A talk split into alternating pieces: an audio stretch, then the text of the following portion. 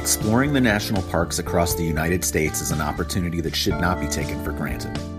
To understand the profound notions of preservation and conservation, we must get as close to the land as possible. This album is a seed that is attempting to plant itself in you to see them for yourself. Captured in photographs are views of nine parks around the country with essays that catalog the author's experiences and thoughts while traveling through them. Exploring Our National Parks, Volume 1 is available now on Amazon.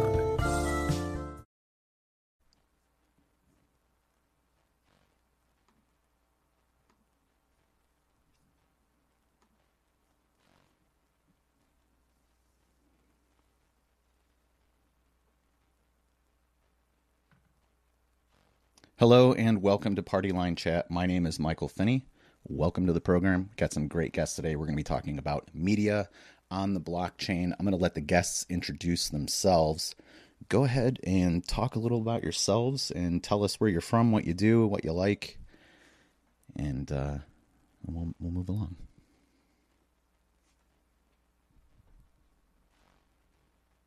Is that is that the room where I jump in and say hello? I'm River. yep.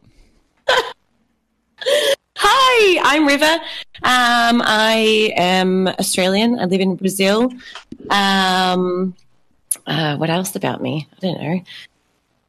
I'm on Twitter.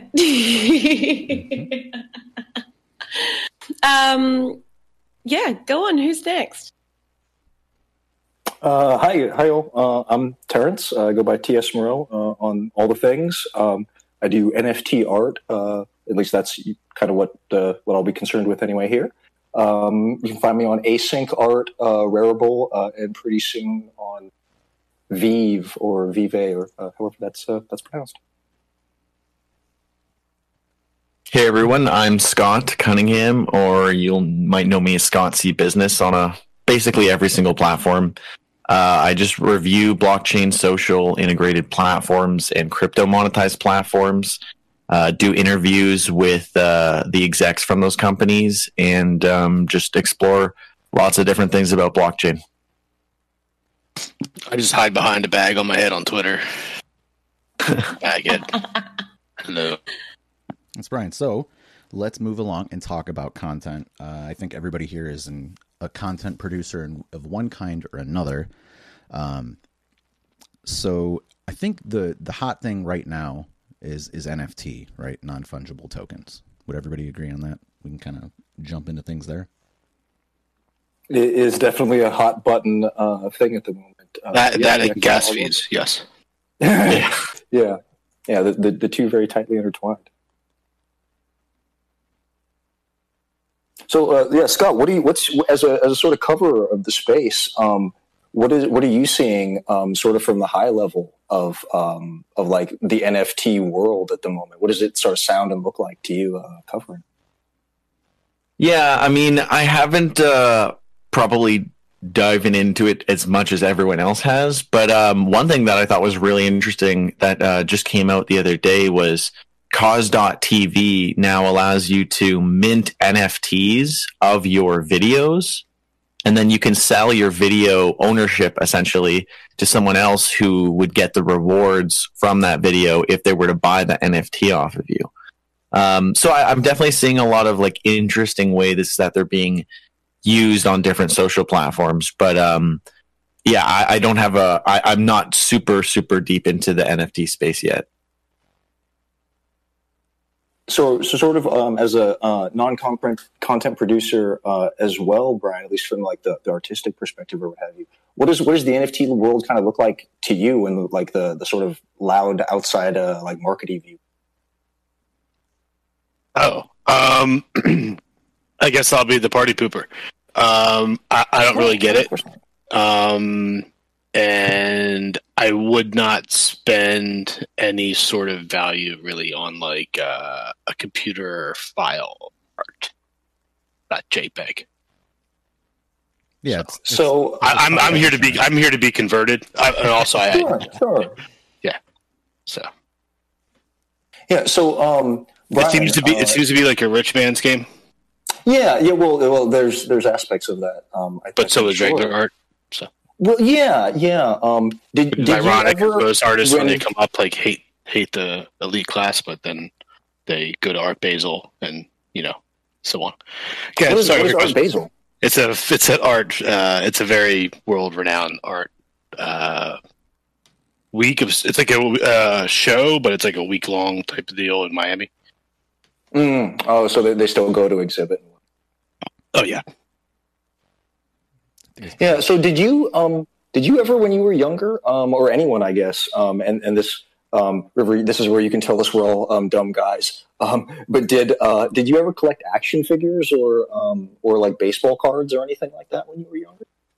You know, my mum used to collect, you know, those beanie babies, the beanie Yeah. bears. did she make she money? has, she still has about a million of them. I Oh, she's swear. awesome. She has She's this- There's like huge cabinet full of of these beanie baby things, and like the, she used to trade them back in the back in the day, and they were Yeah. worth a lot of money. Like some of these, they have like the mutations of the of the beanie babies, and some of them are going for like a thousand dollars for this little, you know, weird, bizarre toy. But anyway, um, that's that's I think as far as I get with And, and I'm sure to some degree she enjoys she's got a story that's attached Yeah. to each one.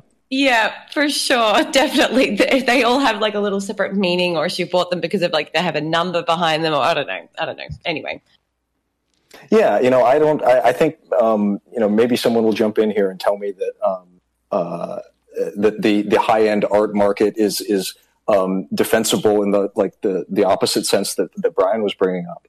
Um, but I don't think um, I think most of us are closer um, ideologically to the the Beanie Babies and things um, than to like, well, we're walking into the gallery market and we're you know high end high end artists and all of this. Um, I mean that that might be nice. Um, I can't pretend that I didn't know what Art Basel was. Goodness, um, you know. So um, for for my part, um, the the interesting end of it uh, is is is that is that storytelling part.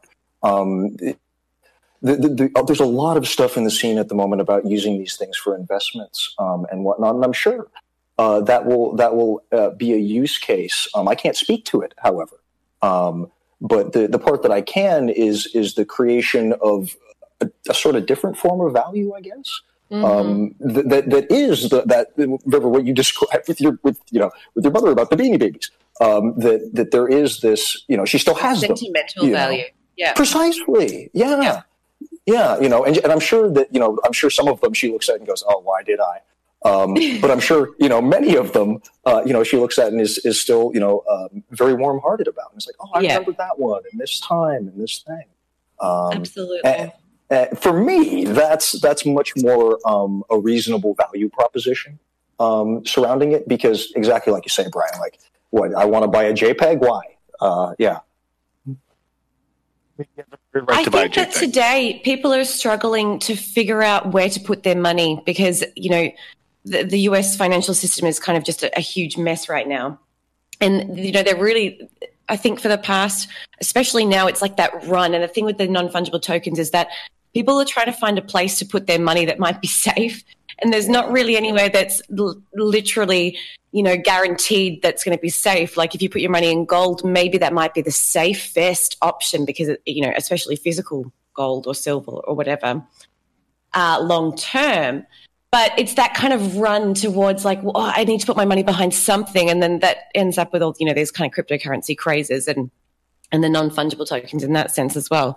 You know, running to try and find somewhere that your money might be safe in the long term, but you know, it's it's just a kind of crazy world right now. Here's a couple of thoughts I had about NFTs and some of the issues with it, uh, kind of building off of what Brian's talking about. So it's like, yeah, I don't want uh, a digital image that basically, like, there's no guarantee that that doesn't exist somewhere else. So if we had platforms for content creation that were on the blockchain that you could basically export straight to the blockchain as an NFT, then that amps up the integrity of of that content for me personally. I think that it improves it. Right now, um, Yeah.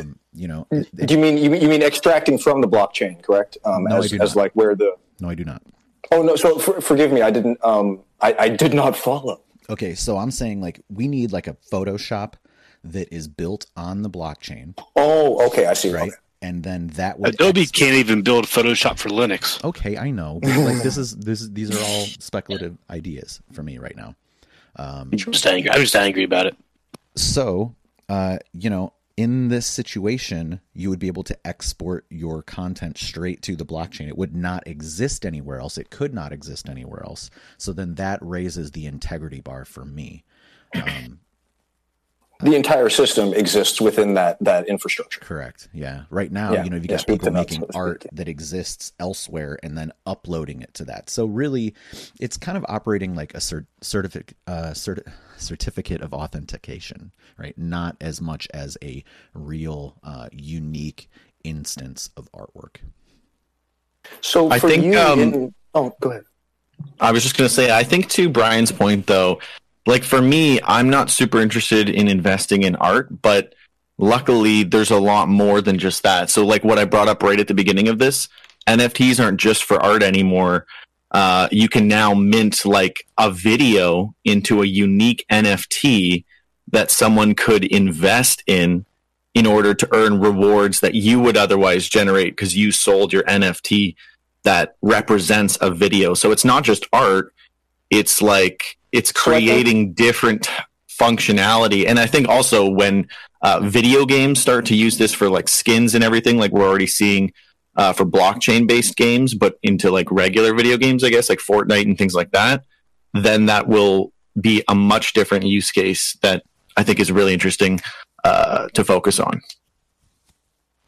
So for I- um, Mike, sorry. oh no, go ahead, River. Excuse me. No, no, no. You go ahead. Um, Mike, I think you were saying something earlier about like the the integrity of the system um, and and where things come from. So in the sense, um, Scott, that you were describing of people um, purchasing or, or minting um, their videos, um, I, I think it, it behooves us a tad to be uh, a little clearer about what what that means, because I think it gets a little bit to both what Mike and Brian are, are getting at. Because in this particular case, they're they're not really they, they are purchasing the video in a certain way, but they aren't really purchasing rights to it. Um, a bunch of other people can can certainly view it. Um, what they're what they're purchasing, um, and correct me if I'm uh, if I've misunderstood, um, seems to be uh, that stake in the person's creative future. Exactly. For sure. There's an aspect of that, but I think that in that particular case, there are better models for investing in an artist than buying artwork that is not truly, you know, one of a kind. If So we stop do- talking about the, the the the artwork side of things, and we can consider other platforms. If you think of something like a video platform, uh, let's say Streamanity, just for example. For if we- if example, we- let's just say Streamanity. let's just say Streamanity. if we had, you know, a token behind, let's say the numpties, and you believe that the numpties, you know, long term would be, you know, a, a, a profitable venture, then you might buy a non fungible token in the name of the numpties, and that would be you would be a part of their profit share every single time that they make a future video and and I mean you could essentially you could trade those tokens as well to to to someone else who might want a bigger share or or whatever. Um, but I think that's an interesting avenue to start, you know, kind of investing directly in in newer personalities or newer newer artists or, or whatever the platform might be. I think that there is certainly a very very interesting avenue that needs to be explored. Uh, you know, I think that when we're looking at this artwork kind of thing, the craze right now, it is something that's very very new, but it's it's kind of showing a potential use case to something where it could be applied better. And and I think that's interesting to look out for. I love the idea of being able to tokenize a brand or tokenize a group Yeah. of people. I think that that is totally legitimate. I just don't necessarily see that as a one-to-one congruent use case With what- NFTs. with what F- NFT is is is trying Right. to push. Yeah. So like, you know, in terms of BSV, like the stuff happening with Run, you know, you can do some of both of those things if you wanted to Yeah. um, as well as a ton of the other uh, token minting projects that are in development on BSV. And I think that I think that that's awesome. Um, as far as like monetizing the content or monetizing the brand, you know, those offer different levels of participation for the people uh, that would want to participate, you know, in the brand or just mm-hmm. content. So that's a real benefit yeah. because it creates more granular options. So other than other than the um, because a, a, lot of this um, is is sort of design issues outside um, the the framework of NFTs themselves. Um, there's a lot of this this logic that um, can can certainly be programmed in um, due to them. I don't know where where, where, BSV is at with their stuff, but yeah, I know I certainly know that as far as the the like I say, the design logic of it goes uh, the the NFT conversation has introduced all of this now. Because functionally speaking, we could do this with with tokens um, before, um, but a lot of the logic wouldn't have been on chain in the same. Um, so the, the, fact that this is getting out there just at least via the um, via the art, um, I don't know the uh, Ethereum as a platform has has you know a lot of different um, quirks about it. but as a sort of experimental base, like there's that platform role uh, that is that a lot of the uh, the Ethereum artists are putting their social money on.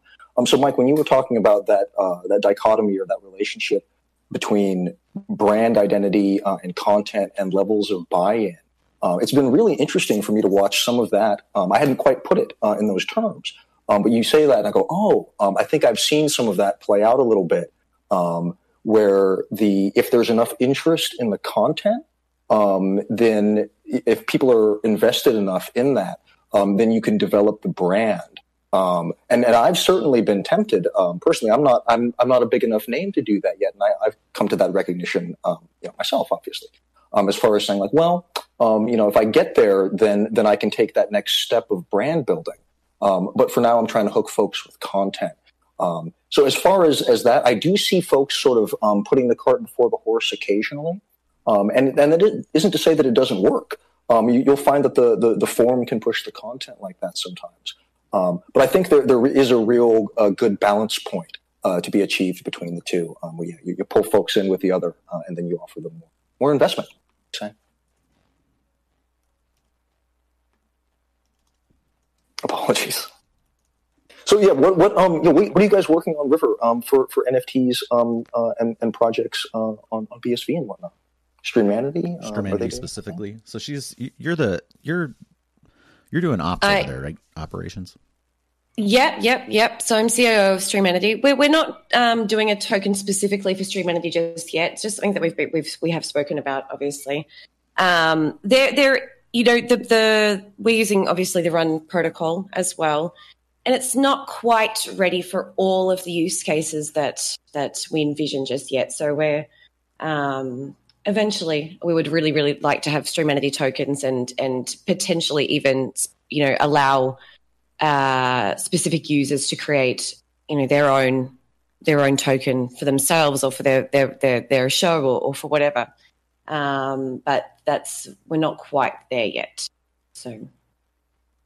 It's it's been really interesting watching um, yeah all the different um, and again I'm I'm mostly responding to a very small portion um, mm-hmm. of the NFT market um, but even there, uh, the the vibrancy and the energy um, and the, the, level of experimentation, um, folks playing with um, programmatic mechanics of all kinds and really trying yeah. to uh, to differentiate in various ways. Um, for myself, um, I was lucky enough to be to find uh, this platform async.art, which uh, I was lucky enough to, like I say, find uh, early on, and it did because Brian, I actually I had um, uh, again, I'm not against it. Um, very much like I think you mentioned. Um, you know, you can buy a JPEG if you want. I mean, I've never shut that down.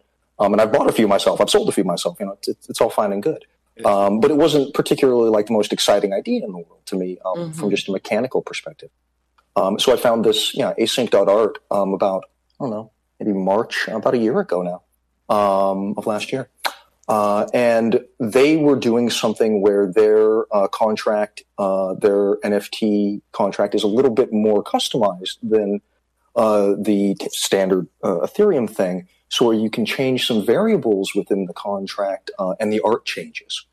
Um, and and, I, and then there's a sort of a group dynamic there where multiple people can change variables and therefore make multiple changes. Can you um, talk about those changes a little bit because we've seen uh, Murat Pak has put out creation yeah. recently, and you know, I'm not. I, don't want. To. So he was he was early. He was the first guy. Um, so the async folks, um, uh, were fans of the crypto art scene. Um, it's sort of yeah how they how they got the idea at all, uh, and reached out to a bunch of the the veteran OG uh, artists, including Pak, uh, Alotta Money, um, uh, Blackbox.art, a, a bunch of folks um, who did the sort of uh, as now has been termed um, the sort of genesis run of art. Um, and so Pak did this thing that was, um, I think, really, actually, really well illustrated the, the formal potential of the site um, which I, was the point of going to, to good artists uh, first. Uh, his piece was called The Tribe. Um, maybe I can link it here, but it's easy to find. Um, async.art. Um, go to their little search box, enter PAK, uh, pack, or tribe. Uh, take your pick. And yeah, it was a sort of mandala uh, thing done in 3D um, with a whole bunch of layers, I think a dozen at least, 20. Um, so each of these layers uh, are individual tokens uh, with variables which change the, uh, the state of the final piece of the art. Um, that final piece of the art is still sold, quote unquote, as a JPEG, uh, so to speak, but it's an updatable JPEG. The JPEG changes. Um, so that that extra bit of mechanics um, I found really captivating.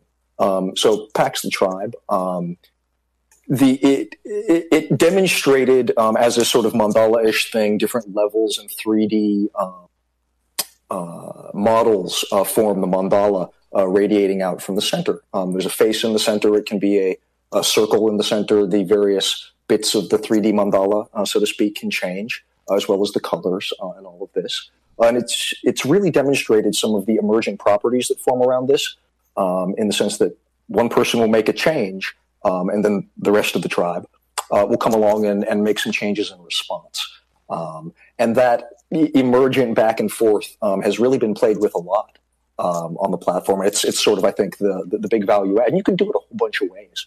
Um, someone did oh goodness was it Bruce the Goose I think um, it been Defiant Squid I've been Defiant Squid um, did a, uh, a hex grid uh, where everyone could buy a single um, hexagram on it or a single hex uh, uh hexagon on it.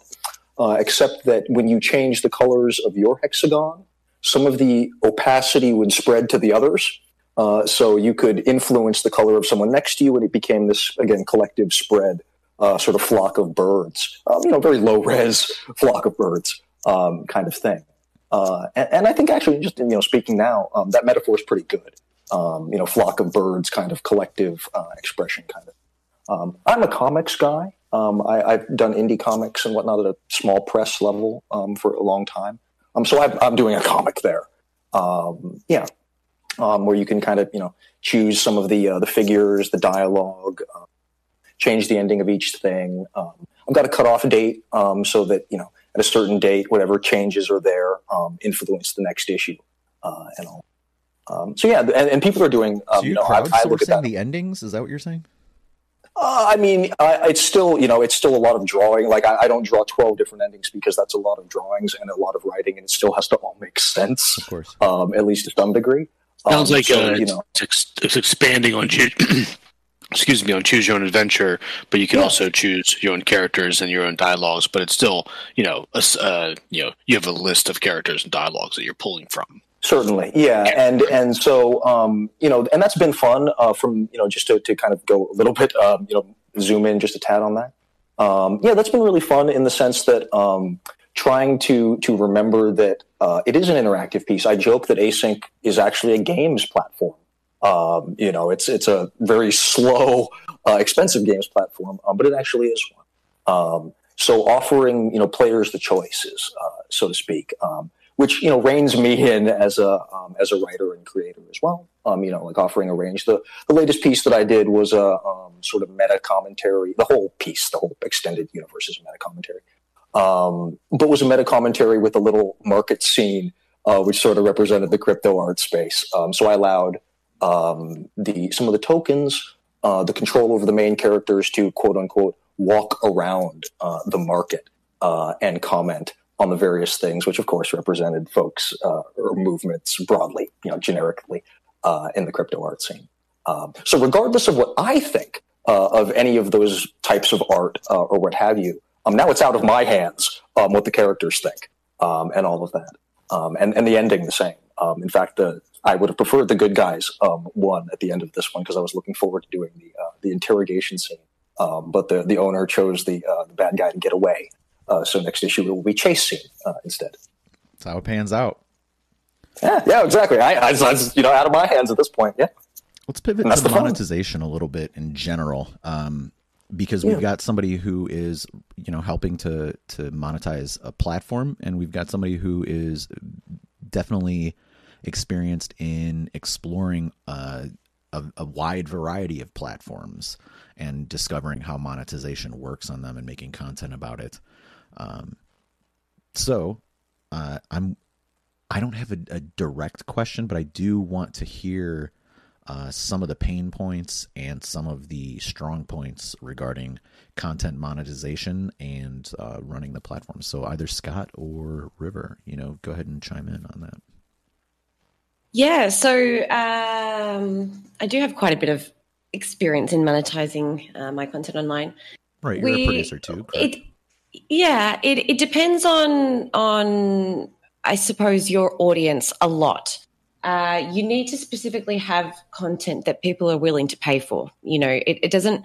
You know, I think at, at the stage that we want to get, where kind of everything is slightly monetized, we're not quite there yet, and people still have to kind of pull out their wallets physically to to want to pay, and you know, kind of go to that effort to want to pay for for what you're producing. So um, with my experience with as a user of Streamanity and um, I think I'm actually still the top earner on that site, which is quite sad. Crushing it. So we need to change that as soon as possible. But um, you know, I had very niche content, very direct, you know, for this very specific, you know, area of of uh, when I was doing those technical analysis videos for BSV. You know, very very unique, very niche, very specific, and also it helped that I was the only one in the space who was doing it at the time. So, you know, uh, there was a, a, specific demand directly for BSV users who already had BSV. So, in that sense, um, it was it was kind of like the perfect platform, and it and it and it, it, it just flowed, and it made a lot of sense. But I do see a lot of other users kind of struggling to monetize their content, specifically specifically when it's not in that you know kind of direct niche. If it's right. beyond specifically speaking about Streamanity, if you're not you know, content that is actually BSV related, you know, whether it's, I don't know, interviews or, or, or chats. I think the, you know, the, the, the most monetized content is like interviews with Craig Wright, or it's like a numpties chat where they discuss, you know, BSV in kind of all of its aspects and all of its details. Or, you know, for me, it was technical analysis. And I think beyond that, you know, you get someone who's really, really popular, um, like Stephen Molyneux, Stefan Molyneux, and you get him and you put he puts videos on chain, or not on chain, on on Streamanity, and you see that he doesn't very much, he doesn't really get the response that you know he does on YouTube or, or whatever because because he does have those free options and he's not you know he hasn't specified that you know his content is there it's to be monetized you know i think now he even uploads his videos just for free he doesn't even put like a cent on them like he used to. But you know that that monetization of content right now, especially at the very very beginning, I think no matter what the platform is, whether you're using, um, you know, the, you know, there's the OnlyFans or there's you know the the the uh, what's the other one called? Patreon. I had a blank. Yes, Patreon. And you know we we we are monetizing specifically your content there for your niche clients for your niche you know kind of needs um, and so the important thing is, I think, is when you're starting to monetize your content, is that there needs to be that specific niche and there needs to be people who are willing to pay for it too. You know, I think that it's really important that as soon as you go into that kind of monetization, you already have to have done the free work of building that audience and and you know have that trust built because if you you're expecting to get people to to kind of pull out their wallets and you know jump over hoops and to get into you know kind of that that area that access and to to view that monetized content um, there needs to be that certain level of trust before that where you've already built up your audience you've already built up your your your your kind of exposure. And um, yeah because at the end of the day it's not easy as it will be in the future. It's not easy for people to pay for for online content um, there's always hoops, and and we're talking about global markets. You know, half the time I go and, and try to buy a movie and I can't because I'm in Brazil and a credit card won't work. And, and, you know, it's it's there's there's still that kind of barrier no matter what aspect we're looking at, whether it's BSV, whether it's you know fiat currencies or, or whatever the, the the basis is absolutely there's still always those hoops to jump through so you need to have as a content creator you've you've really got to have the trust of of your followers and and have already kind of built that that niche need. Let's try uh, let's drop down into a dichotomy that exists in crypto too which is you know something like bsv is very much pay to play. You know you can mm-hmm. you can offer things for free but then you've got these other platforms that are proof of stake. So then they're distributing coin to users on a regular basis and they're able to generate activity and profitability mm-hmm. for content creators and i think scott has a lot of experience there and also uh, probably had some issues with some of the bsv platforms in terms of being able to drive traffic and monetize his stuff there because it is pay to play and he is offering uh, that same content or similar content in places where people aren't going to have to do that. Mm-hmm. Yeah, so um, I'm I'm kind of the opposite here because everything I post is free, and um, I take the approach of like just being backed up everywhere, being on every single platform, mass distribution. Um, and last month, for example, I made almost three thousand dollars just on nine different platforms that I was posting on. Uh, and I don't have to ask anyone to pay anything, and they're not donations either. It's platform based rewards. So I think it's um, it, in a time, especially now in the last year, more people are like wanting to save money than they are, you know, looking for new ways to spend money. So instead, I think it's much more reasonable that you know, when you have a platform that's able to somehow distribute rewards to ask people just to, you know, participate, just instead of watching on YouTube, uh, you know, watch my LBRY video and uh, they, they might make a little bit of LBC for watching and then I'll make LBC for uh, them watching as well. Everyone wins. And, uh, and you're supporting like an alternative platform as well. Do you think that's, that's... really interesting? Oh, go ahead, River. Sorry. Go, no, you go, Michael. Well, I was just going to ask if you think that's sustainable, right? So you've got these people that are funding these platforms, and um, they're they're kind of like investing capital into this to to get liquidity in there, and then get velocity downstream for the for the users or from the users, I should say. Um, that has hit some walls, right, in terms of Steemit. Um, and, and I'm not even talking about uh, the the buyout of Steemit when it transferred hands, but I just mean like just the nature of per- their particular coin setup where they've got a stable coin and then they've got uh, the the other side of things too. So we see that their their coin value fluctuates, and that's not so much the issue, I guess, as that uh, it certainly isn't worth as much as it, it was in the past. And despite that fact, you know, you're doing well on these other platforms that have perhaps similar models, but maybe it's just that like if it is a proof of stake type of system, as a content producer, you kind of have to continually move to where the hot hand is, and that's where a lot of you know the audience is as well. So they're generating uh, critical mass there, and that critical mass continues to move. Any thoughts on that?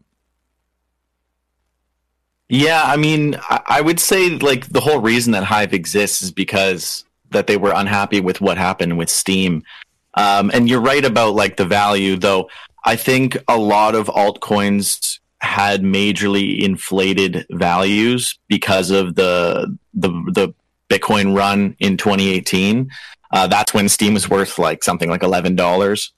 Um, and I mean, since then, obviously now it's only worth like something like 22 cents but it's still there's still great ways to earn. And I would just say the, the problem is you can't just be doing like one. You have to be spread out and using many different uh, platforms. But that's also good for, you know, dealing with potential potential censorship because none of these platforms are censorship proof, but they are censorship resistant and exponentially more than legacy platforms. Right. Um, so you know even if it's not just to earn money i i like using all these platforms just as a good way to be backed up and have all my content you know distributed through many many different avenues whether you know something gets cut off it's not going to be a big uh, issue for me or you know if i stop earning on one of these platforms again it still wouldn't be a huge issue for me. So it really depends how much effort you're going to put into distributing and being on a lot of platforms. But I know realistically, most people are only going to use a couple. It's um it's really interesting. I've I've I've gone and I've I've seen LBRY before, but I haven't actually used it uh, myself. So I need to I need to look into that more. So you're you're actually earning everything's kind of I'm just it's you know you're earning a a a token that fluctuates. Is that right? You're earning a, a volatile token.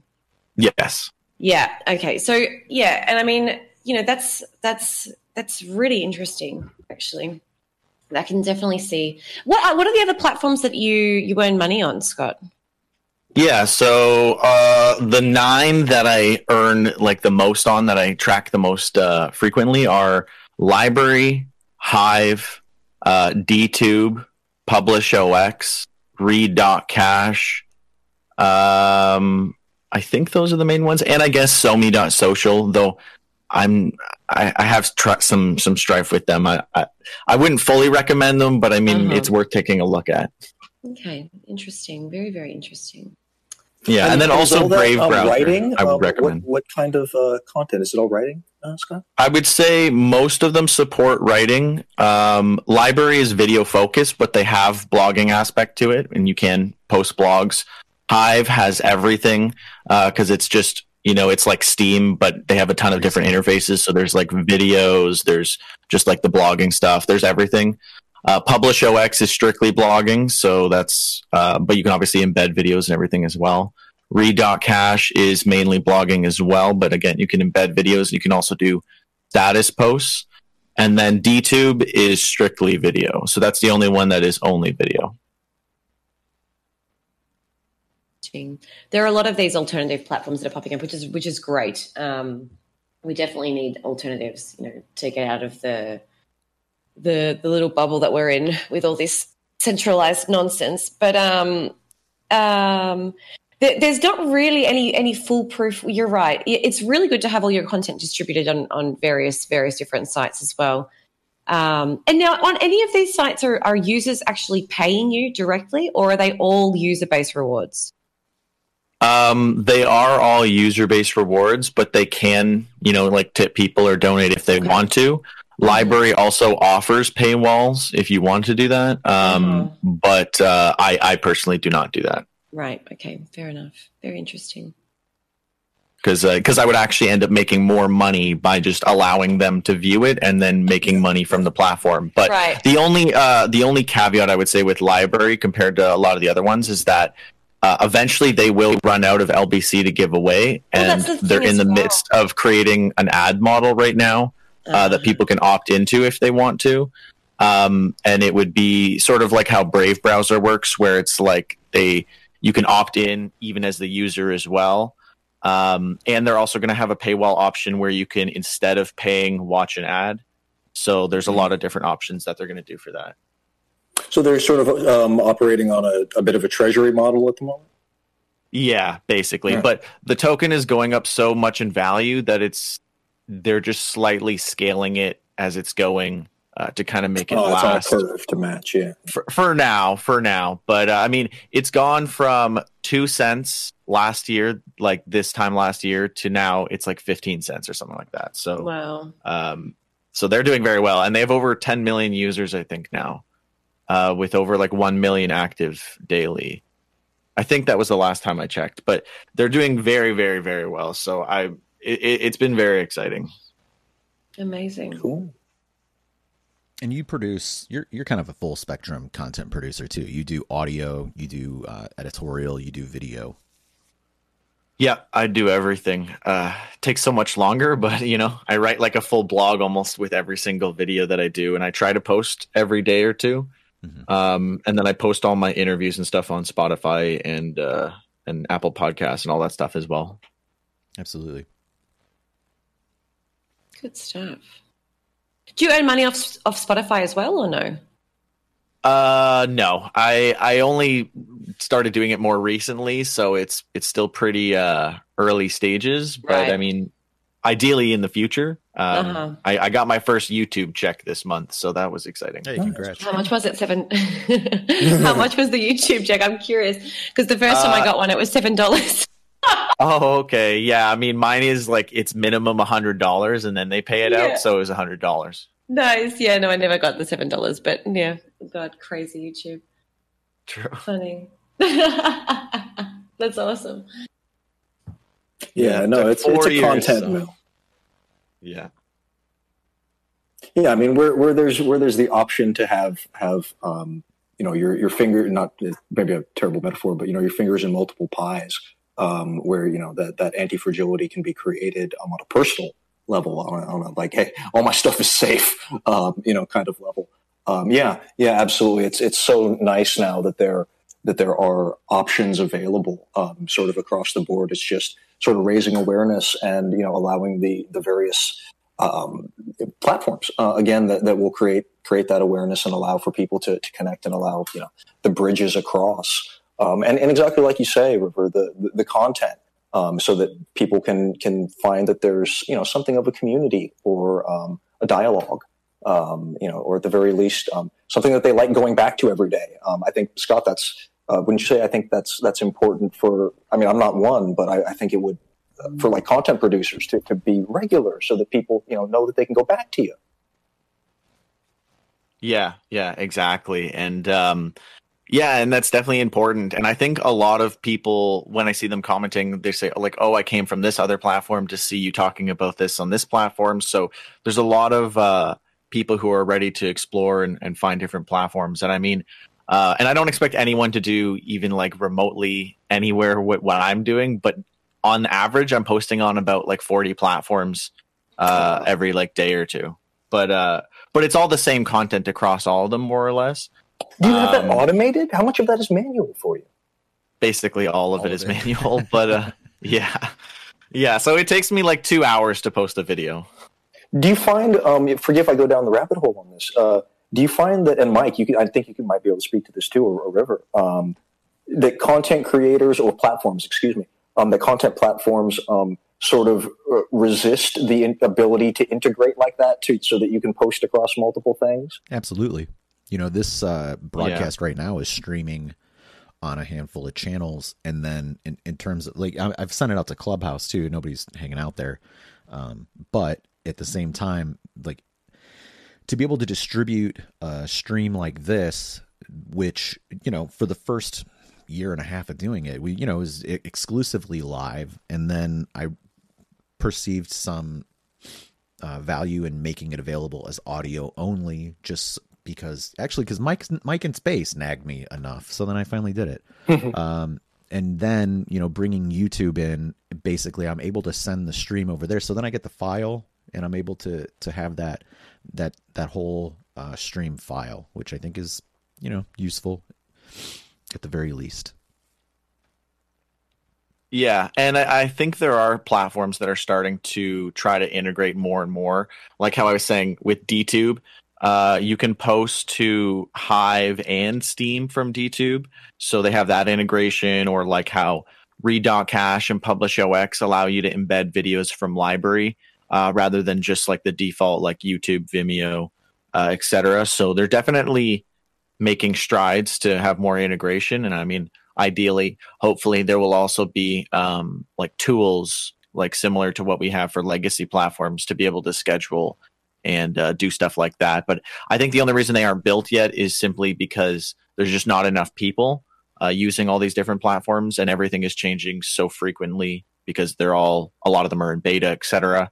So I think once things start to firm up and you know less frequent changes and there's more audience for them to actually want to go and build uh, we are seeing some people doing like third party stuff and building for like specific platforms but nothing that i've seen that is like cross uh, a bunch of different like decentralized platforms. But i'd love to see it and uh, i'm definitely looking for that constantly. You know what's really interesting too is that a traditional platform like youtube you know put the bar higher for monetization over the last couple of years yeah at the same time all of these decentralized platforms that allow for monetization are coming up and competing with with with their dominance. And and YouTube is dominant. You know, they they do control the video space online. Um, but I think that's interesting that they chose to do that at the same time that we're seeing all these other very open platforms come up. I've started to notice the shift in uh, whereas like two years ago, uh, a creator that was doing the thing where you do you know four YouTube videos a day, and then you mirror that on BitChute or mirror that on DLive, et cetera, et cetera. Um, I'm starting to see a shift where if you know, let's say they do four videos, that's like their daily their daily workload.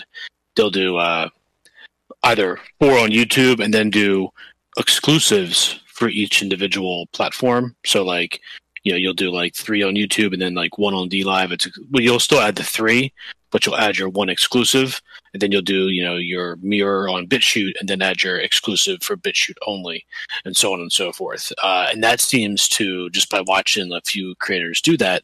Um, that seems to drive up, uh, you know, their numbers across all all platforms. Because if I, you know, if I if I watch you on YouTube and I've been watching you for like four years, uh, and you just start moving one video to a different platform, it's nothing for a user to subscribe and just like you know, yeah, click over, grab that one video that they miss.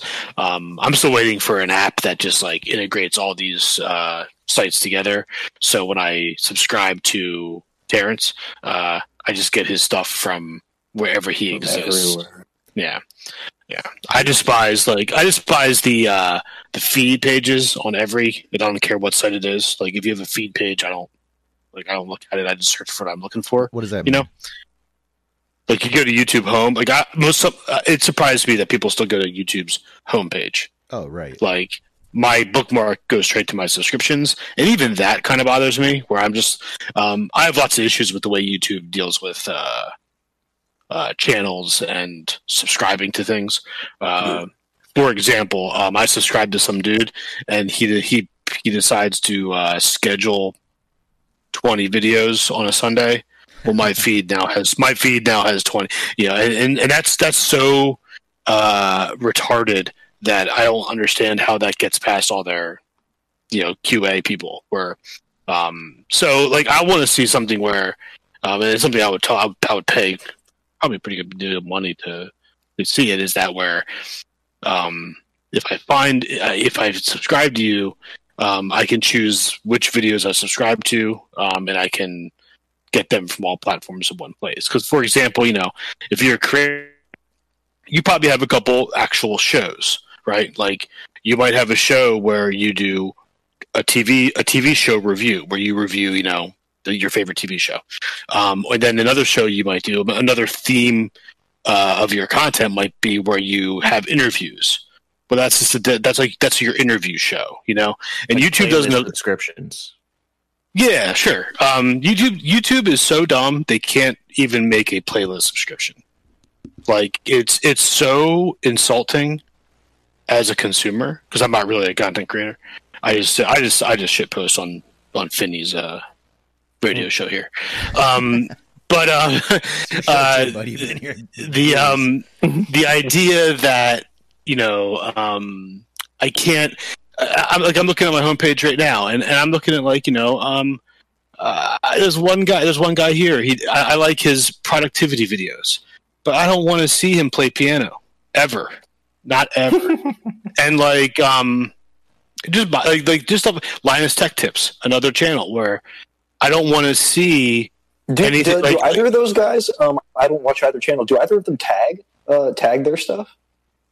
oh I don't know YouTube has tagging, that's right? that's Does- far too much work. They do, far it, they do, but it's far too much work. You know Uh, what for, I mean? for like that. Well, this is what I was getting at. Is like you know some automated thing. Um, yeah, good. by tag for sure. Yeah. Um, yeah, like you click on that, and it, the little thing pops up saying like you know see videos only with this tag. Subscribe to. You know, like, yeah. I mean, you could probably build an app where you're using some straight Boolean logic with tabs attached to a, uh, an account to pull the correct stuff in. But um, but here's the thing: is like I look at all all these other platforms I see because like honestly, like uh, technology is a pretty mostly a lazy industry, right? So like um, you know, every YouTube competitor literally is just YouTube. And um, if it's if it's what they add is they the greatest minds of our of our generation add um you know some emoticons to make it better, or they add like uh, like DLive. D Live is basically YouTube, um, with some you know uh, some coin that is attached to an account where you can send some coins to your your your favorite content person during their live stream. Um, they have something called a treasure box where if you're viewing somebody, you the creator opens it during the live stream and it it gives everybody money. Um, but the functionality, I mean, like the functionality. So they need to gamify it, better. Is, is sort of. I mean, you, you got to the word before every, I did. Every, the, um, you're just ignoring. You're yeah. just ignoring the audience. Period. Like, like the treasure chest. Justin Sun bought it. Uh, is, is, that true? Yeah. Yeah. Oh, that's awesome. Um, no, he ruined it just like Steem, bro. I mean, you know, uh, I'm, I'm, awesome as in like hilarious, you know. Um, oh, okay, fair enough. um, but no, like uh, it's just every iteration I've seen where somebody is like, "I'm going to make it better YouTube." Um, it's not better for the audience. Rumble. The the only thing better about Rumble is that you don't have an algorithm. Uh, the only thing better about Twitch is like the the little like subscriber features, but they benefit the creator, not the viewer. Like the viewer feels like he's getting a gift when he gets uh, a fi- five new emoticons that he can that he can spam in a in a I don't want to curse, but he can spam in a chat. Um, you know, on a, but it's just like you know that's not like um making the that's not about making the viewing experience of content better. Like it's like um it's just making things better for the creator because they so, get to. So what do you more, what do you put that down to, Brian? I mean, because it, it, sounds like I mean, I, re- code reuse, lazy oh, ideas, oh, okay. just like just like people like like because like for example uh, every iteration people don't like twitter okay for a number of reasons you might not like twitter because you're it's censoring people that you follow you might not like twitter because it's not censoring enough people you might not like twitter because the algorithm uh, the the um the fact that every every three months you got to go and change your feed to chronological order um because I, because apparently uh, Twitter can't do the right thing, which is to just which is ironic, uh, set set their site and get up and leave. Like Twitter should just be like a bunch of people that are just making sure the site works um, and is live, and no, like no new features. You have a block. Oh, what would you tell the shareholders then? Exactly. Hey, so like, move your yeah. mic uh, away from your mouth uh, hair because you're peeking out. Sorry. Oh, um, but uh, all, all that is is like every and, and you know, I mean this with every single Twitter alternative I've seen, is like it's just the same. And you know, some put a cost to do things. Some uh, are colored green and not blue. Uh, one was colored red and it got banned. Um, but all these like little like post and minds is kind of the same thing, where it's like a a Facebook slash Twitter kind of combo looking deal. Um, you know, uh, it, it's just like what I mean by that is that like nobody can i haven't seen anybody like break the mold that youtube has created i haven't seen anybody break the mold that twitter has created like, do you do you think uh, brian do you think at this point um, and and maybe it's my lack of imagination on it um, but do you think that there's any sort of like mechanical thing that could be done to overcome the momentum that that youtube has oh i mean i'm sure there is i i'm i'm not i mean know, like, is is there a way to like? Is there a better designed thing that you could do that genuinely sort of dethrones that level of momentum and brand awareness? Well, brand brand awareness is tough. You know what I mean? Like, uh, or at least forces them to change to to keep up. You know, like gets them to fucking do something. Well, I just mean that like, um, oh, we can drop f bombs now. Cool. So oh, like, um, excuse me, I, Michael, am I not allowed to do that? I'm trying to. I'm trying to be polite. This show is so polite, and everyone like was like, "Oh no, you go ahead. No, no, you go ahead." so, so I'm trying not to curse today. Um, but um, basically, to answer your question, like. I don't really know the answer to that question, but well, I do know. I was asking. I don't know. Yeah, no, I do know that brand brand um, the, the Lindy nature of a brand name is really hard to defeat like when you set off to defeat Coca Cola, you're basically just going to get bought by Coca Cola. Like what's that? What's that old um, programming COBOL? like old programming software that's still used. Right, yeah, for like there's banks and tons of legacy systems still around. That the Well, I mean- why does this exist? I, well, I would argue that it, COBOL probably exists because of its stability in in a specific Right. uh, niche. Um, if you if you're doing uh, and again, So, I'm, what I'm form going of stability does YouTube have? You know, I mean, maybe it's not technological. Google Google Google doesn't care they lose money. So here's That's the that's the only stability YouTube has, right? Like Google bought them, and they don't make any money, um, and Google just kind of subsidizes them, and but and, you know if you look at any other industry, you'll you'll see a lot of that where like somebody uh, Walmart buys a company kind of for like the Instagram because like Walmart can't make it into Instagram because they're cringe, right? And anything Walmart the brand does on any Snapchat social media type deal is just going to be like cringy. So they buy bonobos, you know. Um, so that's what Google did with YouTube is like they kind of bought it and they subsidize it because it is like most of the time when you're talking about an online video, you're substituting the brand name YouTube for the online video you're talking. Like I'm going to go watch a YouTube about it. You know what I'm saying? right. Um, Sure. that is such a cultural integration at this point. Uh, it's going to take a lot. Like a lot has to beat that, right? Yeah, but like Brian, been, the platform the platform innovation that you're looking for is occurring. These experiences that are new and revolutionary, in at least in an iterative sense, are occurring on stuff like Snapchat or on TikTok and in stories. Um, i- as far as video creators, I, I think that's the space. Again, like are those people? so, so I think what I was getting at is, is sort of the combination of, of what you guys were saying a little bit, um, because uh, certainly all of that all of that innovation is being done at the small scale everywhere, um, but seeing it not uh, me- intermeshed with that with that existing momentum and that existing um, uh, cultural power um, of people wanting to you know share and discuss um, and monetize. Um, it, th- that seems a tragedy in its way, um, and and the the sort of the big boys standing in the way of um, what could be. Um, this is what I was asking about. Like, so what what are the mechanical options? I don't think it's a mechanical thing. I think it's the nature of being a person, right? So, like, like for example, let's talk about NFTs real quick. So, here's the way I view NFTs um, in general. I don't care if it's a video, a picture, whatever. Sure, sure. Um, uh, if you have a brand, your product is your NFT. Okay. And so when you start off and nobody knows who you are, a lot of what a lot of people do is they go out to Venice Beach. Not a lot of people, but like for example, you go to Venice Beach and you start singing into an amplifier, a karaoke, just so, and you put a little sign there with your Instagram handle, maybe a Q code, and you just sing for free on the street.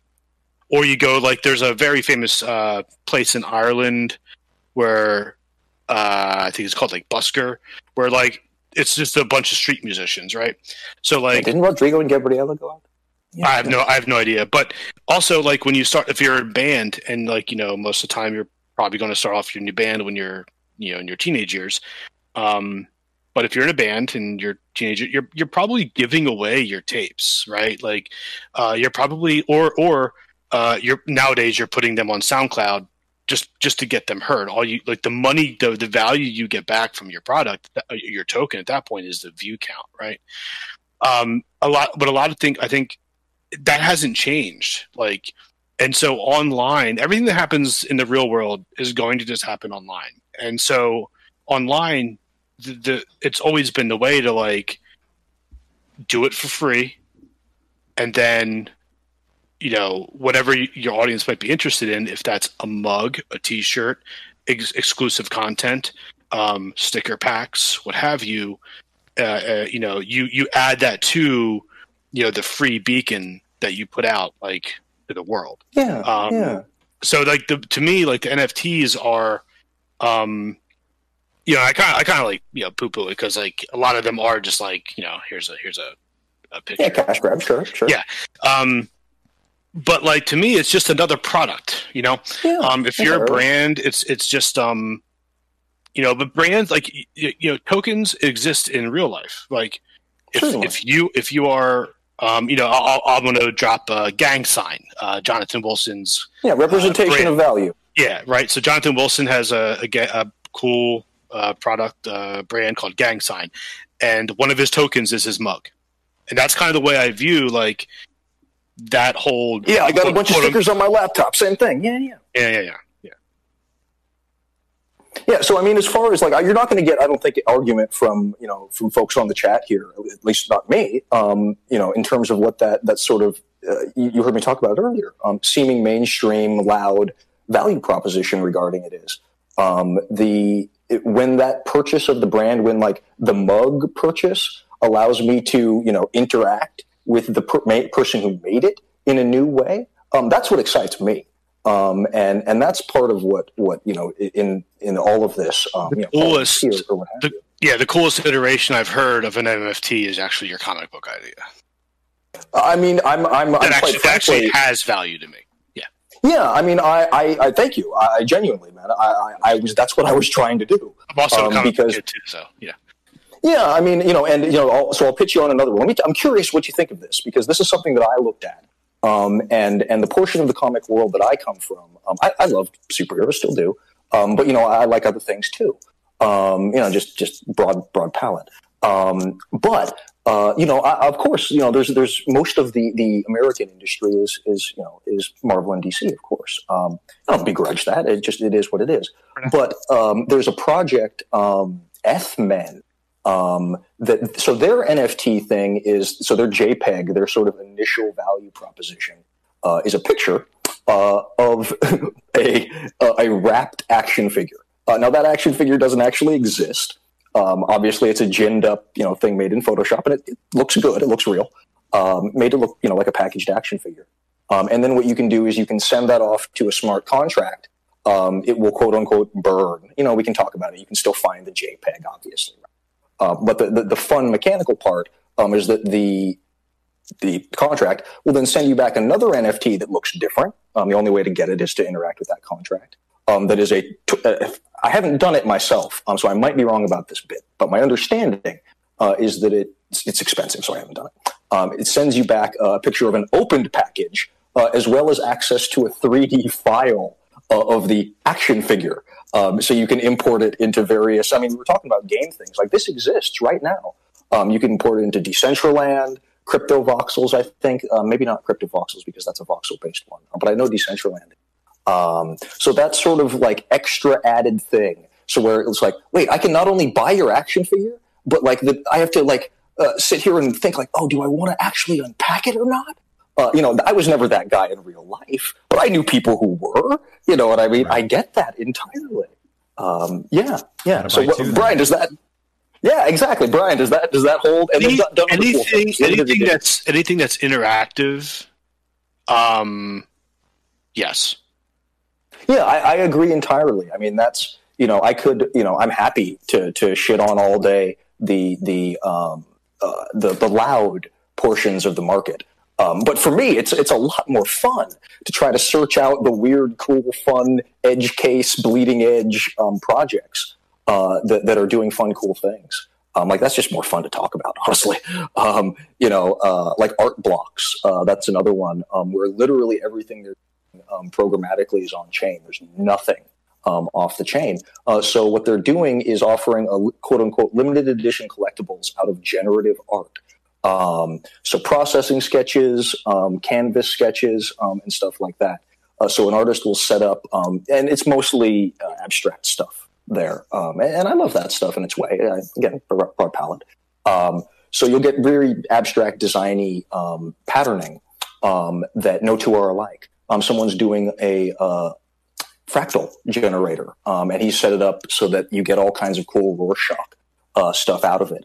Uh, and all the computation, everything um, exists purely on chain. There's a version of it that that, that they put out, um, just exactly like we're talking about, existing on multiple platforms.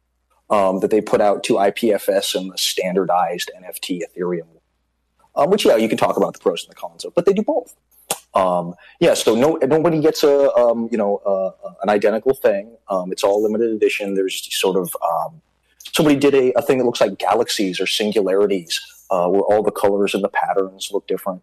Um, and yeah, I mean that that approach of um, all generative, um, no, not all generative, but you know, unique, relatively speaking, with a mechanical interactive thing. Um, I think that's where it's got to go.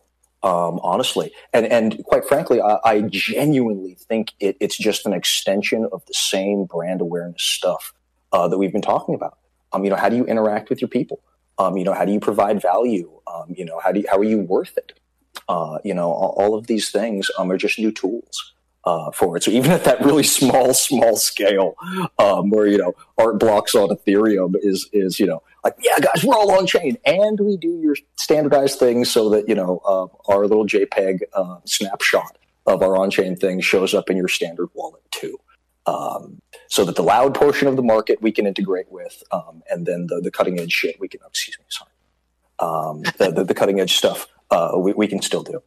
Uh, yeah, yeah, and, you know, I could. I'm happy to um, to uh, you know speak poorly to throw shade um, on other portions of the market. Um, but you know, Pak Pak's out there doing his thing too. You know, as, as, well as a bunch of the other you know high end portions of things. I know y'all are um, more of the content creation end of things, um, and that's a loud market uh, in and of itself. Um, yeah, I imagine mechanical differentiators and interaction. Um, yeah, I can't imagine like my mind goes to to like Patreon rewards um, and like the the various emergent structures that have happened there, and, and again, how you provide value. Yeah, no, it's it's just more tools, which is which is so great to see. Dean, um, yeah, and like I think I think like yeah, basically, it's just the, the tool. If you're a content creator, uh, you're going to do the same kind of like uh, salesmanship type of deal before the internet. You're just going to bring that into the internet and then just add tools to your toolbox. Like, uh, like I, I remember, like you know, a year ago, I was like, Mike, why aren't we on Restream? Just do it all at once, or whatever. Maybe it was over a year ago. I don't know, but um, yeah, I think I think that you have to just uh, throw you know throw spaghetti at the wall. But I do like the idea. Like I said, like I've been seeing people just do exclusive content for various platforms, and uh, you can see you can you can just go on Social Blade and like see their you know their numbers go up. Um, well, if that other platform is on Social Blade, but either way. Um, are you uh, Scott? Are you are you not on DLive because Jihan bought it? No, um, it's just not a great platform in terms of like. Well, I'll, I'll give you a quick a quick background of D Live. So DLive sure. originally was on Steem, and then they left that community, and people were pretty upset. And then they started uh, Lino blockchain, which they claimed was a completely independent thing, and that DTube was just a third party thing on there. But uh, when DLive, I mean D Live, sorry, when D Live was then bought by Justin Sun. Um, they got rid of the Lino blockchain, so it clearly wasn't really independent of it. Um, and then they moved to Tron, and uh, they made it. I- am sure tons and tons of people who had uh, points got screwed because after a certain date, you weren't able to uh, get your money back for that anymore. And uh, they made the process really, really challenging for people in the US, not so much outside of the US, but in the US. Uh, the restrictions were and still are you have to full KYC, send them your ID. Uh, you have to have a minimum amount, which is $50. So if you had $49, you couldn't get your money out. Interesting. Um, you and the weirdest one was you had to have streamed. So if you put money in and you just wanted your money back or out or just access to your funds, and you're not a streamer, you cannot access your funds on DLive. Still that's, to this day. That's um, do they have any like minimum amount or anything? Or? Yeah, they have a minimum amount. It's four thousand two hundred and fifty. Uh, the last time I checked, which is like about fifty dollars. So you can't withdraw unless you have at least fifty dollars. No, no, I mean uh, like on the video length. Like, can can you like just record two seconds of a stream and then pull out your fifty? Oh no, no, no! You like, have to stream eight hours worth. Ah, okay, yeah, yeah. There you go. There you go. On three separate occasions. Oh come on! It's amazing. That's insane. And uh, Theta, I have even more beef with. Theta's even worse because Theta's a live streaming platform as well that a, lot of people are Yo, getting excited about. But Theta, you can't withdraw at all for any reason. The only way to get your money out is uh, to buy stuff, or oh. if you're a partner streamer, which is like beyond the original affiliate, the partner streamer, they'll you might be able to get your money out, but it also says that it takes 45 days too. Oh. Uh, though I've oh. never spoken to anyone who's actually gotten money out of the platform aside from uh, having to buy like random merch, which is the only things that they have. Alex, you want to introduce yourself? I saw you pop in. What's up, guys? Um, Yeah, what's yeah, up, dude? uh, I'm Alex. Um, I'm a uh, designer, and uh, yeah, I'm I'm kind of into crypto. So Are you making NFTs yet? that's a great question. Um, I, I haven't hopped on that train, but a lot of my a lot of my buddies are right now. So they're uh, they're making some cool shit and making some good money off of it too. Like who? Um, Um, Name drop. God, I don't know if it's anybody big. Uh, my buddy Andreas Zertis is what he goes by. Um, he's been making some. Uh, who else? is he on BSV? I don't think so. Then we don't care. Yeah, Um. So, um, I'm just kidding, Alex. Keep going. no, no. Mike's put me on the spot. I'm trying. I'm trying to think. I've, You I've- came in here. I told you in information Periscope to drop in, and then you did, and then you're like, "Oh, I got a microphone." River, is Whoa. Streamanity live streaming yet or no? No, so we, we actually um, we actually built live streaming a long time ago. Yeah, we talked about Um, it last year. Yeah, we, it's all basic. It, it was pretty much built, and um, yeah, we, we we we we just decided that it wasn't quite where we wanted to head at this time. So Like No. a, is that like a payment roadblock? yeah, I mean, it's it's a it's a it's a. There are quite a few ways that we discussed on how we're going to approach this, and um, it's just it's there it's ready we can do it we can if we wanted to we can launch live streaming tomorrow but um there are a few things with the wallet that we need to we need to address first um and it's a big investment in the sense of the hosting while we're still such a small platform Right. it's, it's um yeah it's just not something that we're we're quite ready for just yet Inhibitively costly yeah to do live streaming. I Yeah. would say yeah it's it is- inhibitively it is. costly in terms of of preparation to produce live streaming. Yeah, yeah, well. and we yeah that's the thing as well. Like we we yeah we, we were able to we we had all the tools ready. Like we had we were able to you know jump on into you know OBS and all that kind of stuff. It, like it wasn't a big deal. It really wasn't a big deal um, to go forward, but it is extremely expensive to do it, and we we didn't quite know how to address. We had many discussions on this, but you know, addressing how the payments would work in real time. We don't have that kind of capability yet for the for the for the wallet, and it doesn't really make sense for us to have someone who is going to charge X amount and then, you know, maybe not even fulfill those you know minutes that were that were said. And asked. it's just we weren't ready for it. We weren't ready for the headaches yet. That's fair.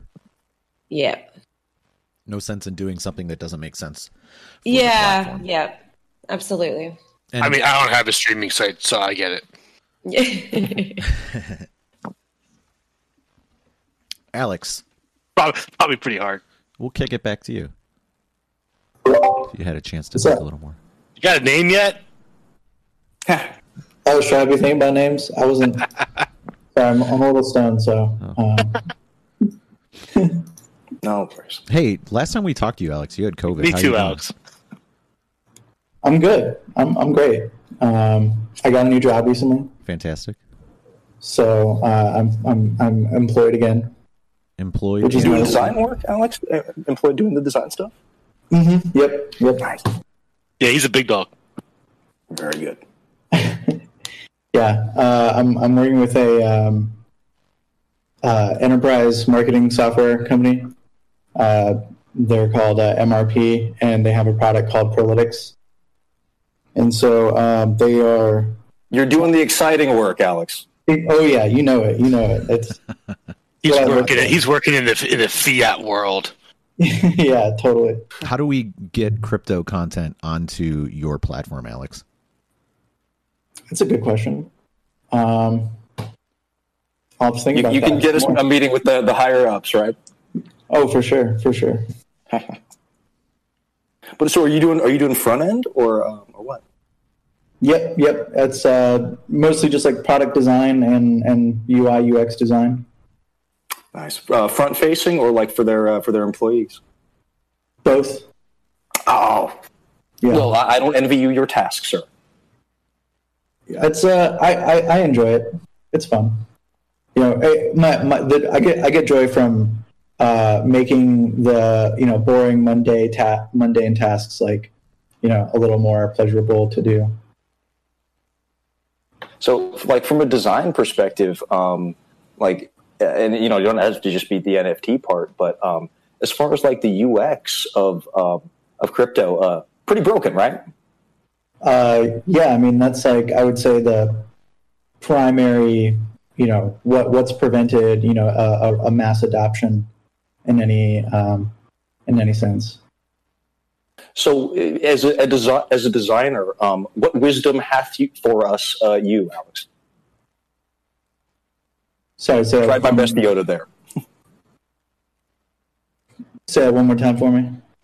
Uh, do you, any, anything? Who's doing it right? Um, what, what enjoyable systems uh, do you see out there? Um, well designed stuff. Uh, do you see? That's a great question. In, in in terms of uh, any any system, not just uh, crypto. Well, I mean, I mean, crypto here in specifically, particular. Go BSV if you want to. Mhm. Don't name any other chain but Yeah. BSV or your band. Anything media or content related with a blockchain that you like. BSV only.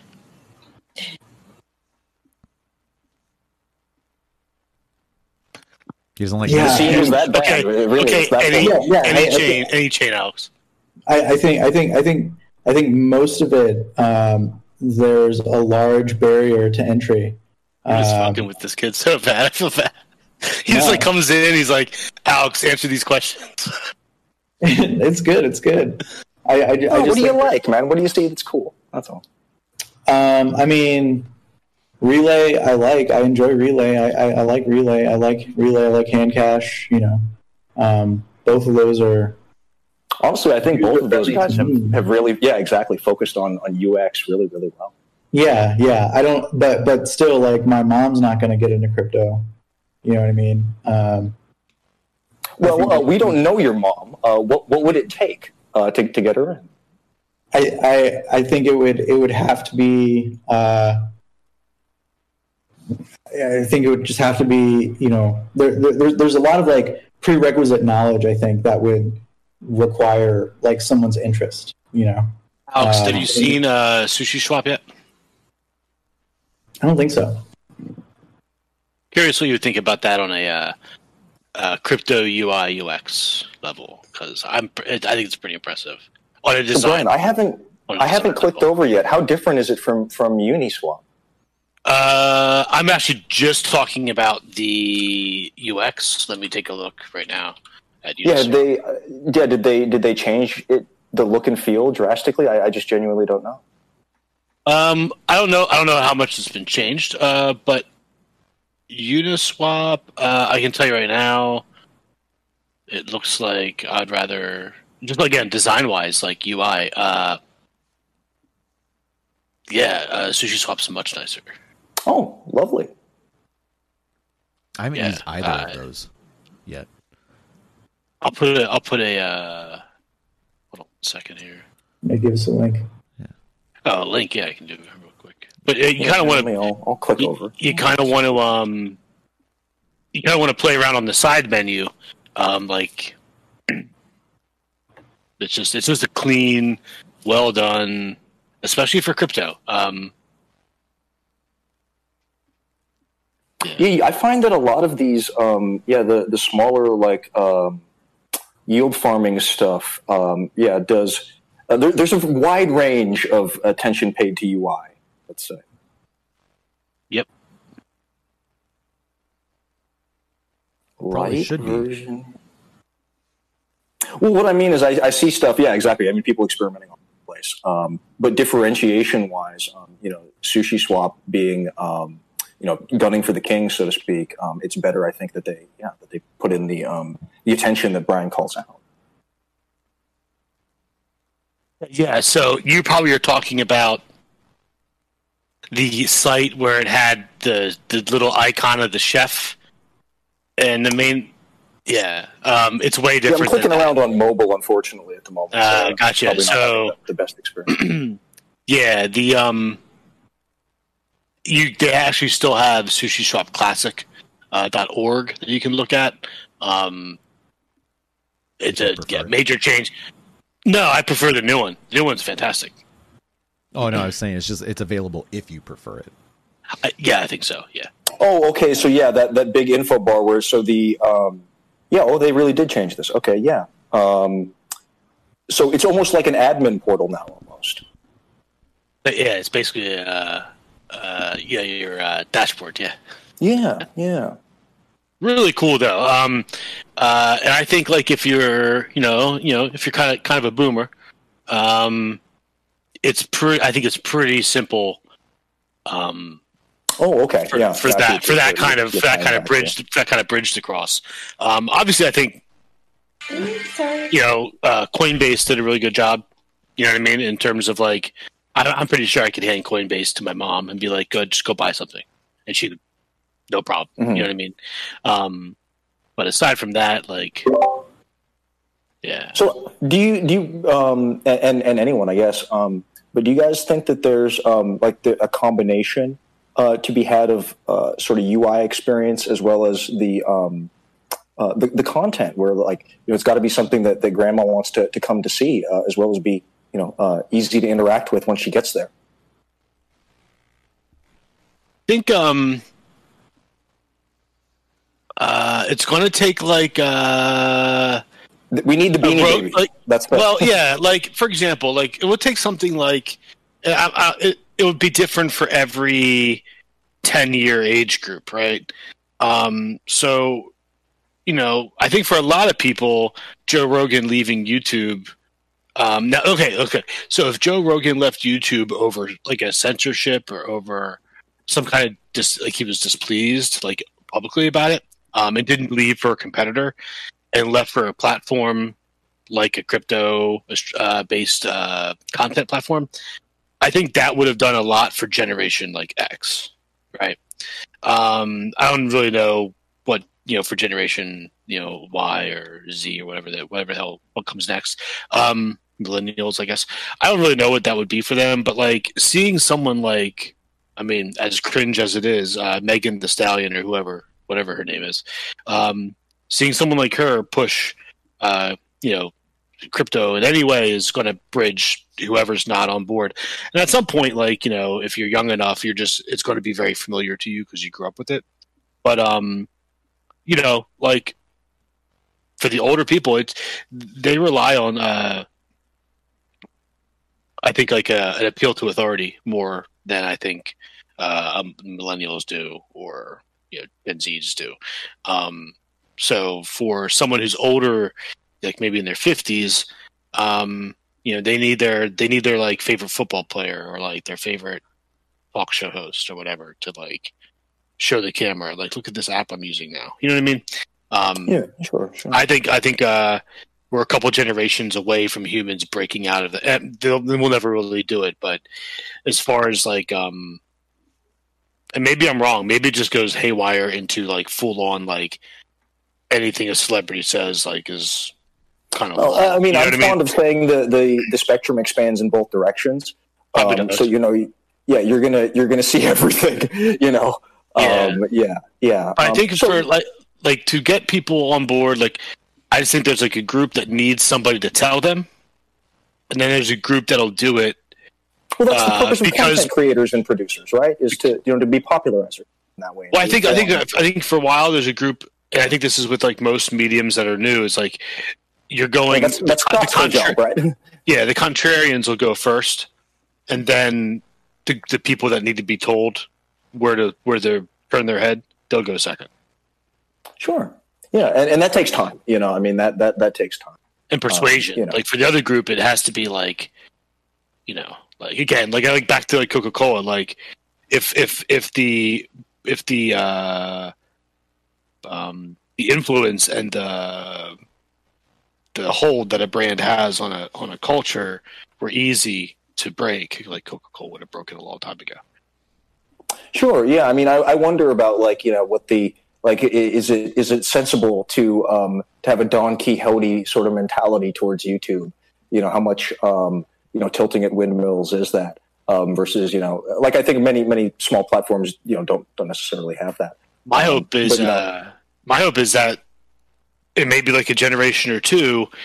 Kids are looking at like what happened, what millennials look like in old folks' homes, and then what what Generation Zs are looking like uh, when they're in their uh, 40s and 50s. and at some point, I'm hoping that a generation just like puts it down and like gets on a bike and they go and they go and they hang out with their neighborhood kids because they're because they're but will the don't- NFT be represented on a blockchain? I don't know. Or excuse me, will be the bike be represented on a blockchain? Excuse me. I mean, the serial number will probably be hashed to a blockchain, Right. yeah, That's there you go. You know, you know. But um, I do, I do kind of, I, for me, like the hope is that like at some point, like these tools that are like computers to get information and these like you know phones to like constantly be in contact with somebody, they kind of get pushed, like they get treated like tools instead of like life. Um, you know, I, I- think you'll. What you know, if we're lucky, um, to you know, to, to follow the philosophical rabbit hole, um, you know, if we're lucky, uh, I think what we end up seeing is that there are sort of safe eddies um, of what you describe, um, sort of within the like the larger fluid movements. Um, but I, I think there's sort of no turning back uh, at, at this point. Well, I think Um, you'll have so- a you'll have a phone with you all the time, but the idea that like you're constantly desiring to take in um, information from you know you know 10 15 20 different Platforms. applications right i think i i think that desire will die out a little bit um Well, I think we Yeah, I honestly, some of us hit, um, not everyone. I mean, goodness, I'm sure there are people who mainline it, um, but hit, hit a sort of natural biological limit. Um, they're like, nope, can't do this anymore. Um, have have to walk away for a little while. I, I do wonder about, you know, the, the generations raised on it and how um, normalized and natural. i think Uh, those becomes, but I generations those generations will raise kids and then their kids are going to look at them and they're going to see their Oh, parents the reaction pay- there. Oh, okay. Well, their parents are going to pay more attention to their cell phone than they are than their kids, and they're just like kind of like how I think a lot of kids grew up with parents that worked for big corporations, and that these parents went in we got the every day. Yeah. and they were like, "I ain't doing that." And then we have this kind of generation that grew up, you know, from the boomers and the well, from the hippies, where they're like, you know, anything's permissible, and so now those kids that were raised under an anything's permissible atmosphere, they're going to parent, and those kids are going to be like, we're kind of seeing this already with the Zoomers, where they're like, no, anything's not permissible. This is you know ridiculous, and so I hope that the same thing kind of happen. Like we get used to technology the way we get used to like norms and mores, right? You hope that the pendulum swings back the other direction. I'm just hoping. Like right now, we've had smartphones for about 10, 12, 15 years, and um, we act like teenagers with them. Like, and I'll, you know, we, we, uh, you know, when you're a teenager, you're not the best at sex. You can't really, you know what I mean?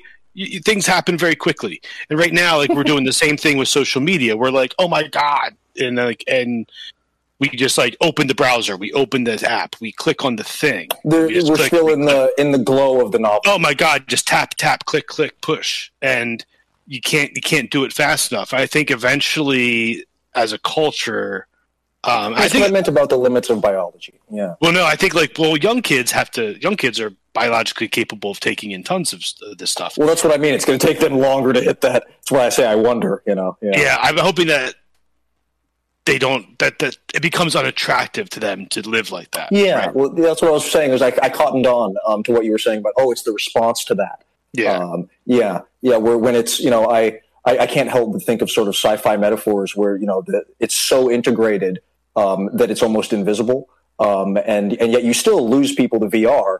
Um, but you know, for many people, it's just you know the tool uh, that connects in, and that's what they do, um, and that and that they're still grounded, you know, real world life. Um, it's just that the other sort of parts of the spectrum have expanded for them rather than uh, having other portions collapse. I'm uh, not well versed i'm not well versed in dune all that much i know a little bit of the first. Oh, Dune's book great. but Dune's great. I think don't they do something where in the history of Dune they are basically um just like you know, live luxurious lives. Everything's taken care of by computers and robots and things like that. Yeah, yeah. And there's they, like a um, war. Oh, they go to the war rebellion, yeah, yeah, yeah, the the machine rebellion. And yeah, then- exactly. And so by the time it takes place, uh, the story is actually taking place. They've outlawed thinking machines. right. uh, so they as- just as appeal. They just have really smart people. Yeah, that yeah, they exactly. talk that, so they go get it so i think that kind of like that that grand pattern um i, I hope that kind of is like like a truism you know like i hope kind of like get to this point where we you know everyone is like you know obesely overweight because nobody has to do anything and then we rebel against that i th- hopefully on a smaller scale we see that I hope Well, I think hope- in you know, you know, I mean, it, there's there's a lot of places you can you can go with it. You know, I've got I've got hope for the future. Um, I, I genuinely do. Um, you know, I, I think you know uh, regarding you know some of what you're saying, I think a lot of it is generational. Um, you know that there there has a lot of this stuff is cyclical. Um, and you know things build on other things. Um, you know, like I say, it took me a second to kind of uh, get the, the subtlety of what you were saying in terms of yeah like, uh, like the one generation responding to the other. yeah Um, like I, if- think I see that. That makes sense. I mean, I if you're if you're in your thir- if you're in your 40s or you're like if you're in your I think I'm trying to make it good 35 to 45 your parents didn't see porn on a phone your your parents if, had if almost- all, right? Yeah. right your parents had to like your parents like saw porn most likely like with other people in the same room watching like a VHS tape like it's Yeah. such a different kind of and um, there's there's disruptions to to the common social fabric that have occurred all over the place with that. Um, honestly, like it's it's it's funny because you know now that I'm, I've been sitting with um, with what you were saying there, um, uh, I, I think you're broadly right. Um, I think other things will happen too, um, but I think broadly speaking, you're right. Um, I know a few, um, you know, uh, couples about my generation and older, um, you know, who've, who've got kids, um, and the some of that uh, inability to pull away, where I recognize, like I say, that oh, they haven't hit the limit yet. Uh, you know, their their neuroplasticity is so high, they're still uh, they're still going on that. Um, but I also recognize, you know, as they, they get older, there is a real desire. Um, you know, th- there's a recognition of the artifice uh, of it all. Um, you know, and, and and quite frankly, from what I've seen, and I'm you know I don't have I don't have kids, um, but you know I I know folks who do, and I I- know those kids very well. Um, you know, they they equally in their own way um, feel lost um, because they recognize the artifice, um, but they they're looking back to previous generations in a certain way, you know, the boomers and otherwise, and seeing that oh, the artifice is sort of what we've got. Um, and, and so there, I think there genuinely is a pushback towards, um, you know, forgive I phrase it this way, um, earnesty, um, and and you know, a recognition of the real, uh, so to speak. Um, you know, a bunch of other things will happen too, and you know, there'll be uh, a million other sort of uh, fractal filigrees of, of odd little bubble culture. Uh, you know, that that will happen out from there. You know, we're we're part of that. Uh, you know, is, crypto's part of that. Um, but there's gonna there's a dozen of them. I mean, a, a gajillion of them. Um, and and I think that you know you, you are seeing you know people still have those little bubbles, um, but also a real recognition that the, you know there's a world beyond that. Um, Yeah, like, I so yeah, think- no, I yeah I think like true crypto adoption might look something like where we aren't arguing about which chain you should use. It's just uh, we all. yeah. I mean, I hope like when I talk kind about this stuff, I don't care about chains at all. I'm just to me they're tool sets. Um, you know, that's Well, I just mean like on like you look on crypto Twitter and like uh, there are still people who insist on tweeting that this chain is the best. yeah, sure. And it's like you know. um, it's like and Marvel and DC guys are loud too. You know what I'm saying? Like, it's it's genuinely not that different. It's just that those guys have a lot of money. You know, like that's yeah. You know, so like I said, I'm I'm happy to like I could talk talk bad things about Marvel and DC too. Um, it's you know, interesting. I, never I, never considered uh, cheerleading your chain. I, I, it is a it's brand. fanboyism. It's a brand. Really? Yeah, I, I never I never can because there's it's, absolutely it's, that. well it's because of what you're arguing when someone gets up and they're like listen motherfucker craig wright is goddamn satoshi and like if you don't accept it like to me those You know are I mean? Like- when- i see that that genuinely is people talking about like well you know like wouldn't someone actually recognize clark kent if he had the, just glasses on? I'm like dude like that is so far beyond the point of, of what we're doing here. Like it doesn't even matter. Like you know so so you know I- and i do sympathize you know i, I genuinely do um, because what those people are, are at every level uh, are actually trying to do is build a culture, um, you know, build meaning. Uh, you know, I, I genuinely sympathize, um, even if I do, you know, sort of look over and I'm like, dude, it, it doesn't matter that people would recognize him. Like, you know, it doesn't matter whether or not it's a toy. Like, does the, does the chain function? What does it do? Um, you know, like who is running the thing today? Um, is the is the comic still coming out on time? Is it any good this month?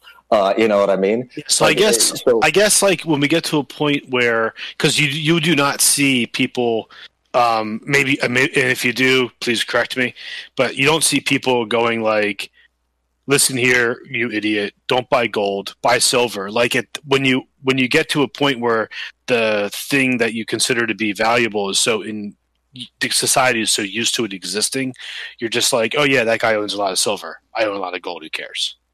Like that guy owns bonds. I don't see. I don't see the kind of cringy arguments about like, why the fuck you buying bonds, bro? Yeah, I have fun, some of have fun, have fun staying poor with your U.S. You know? Treasury bonds. You know, it just doesn't make you know. Yeah, and so that's I, that's why I never really uh, gave the crypto community like the fanboy tag which it, it is what it is. It's exactly what it is, um, which makes it makes it so much worse.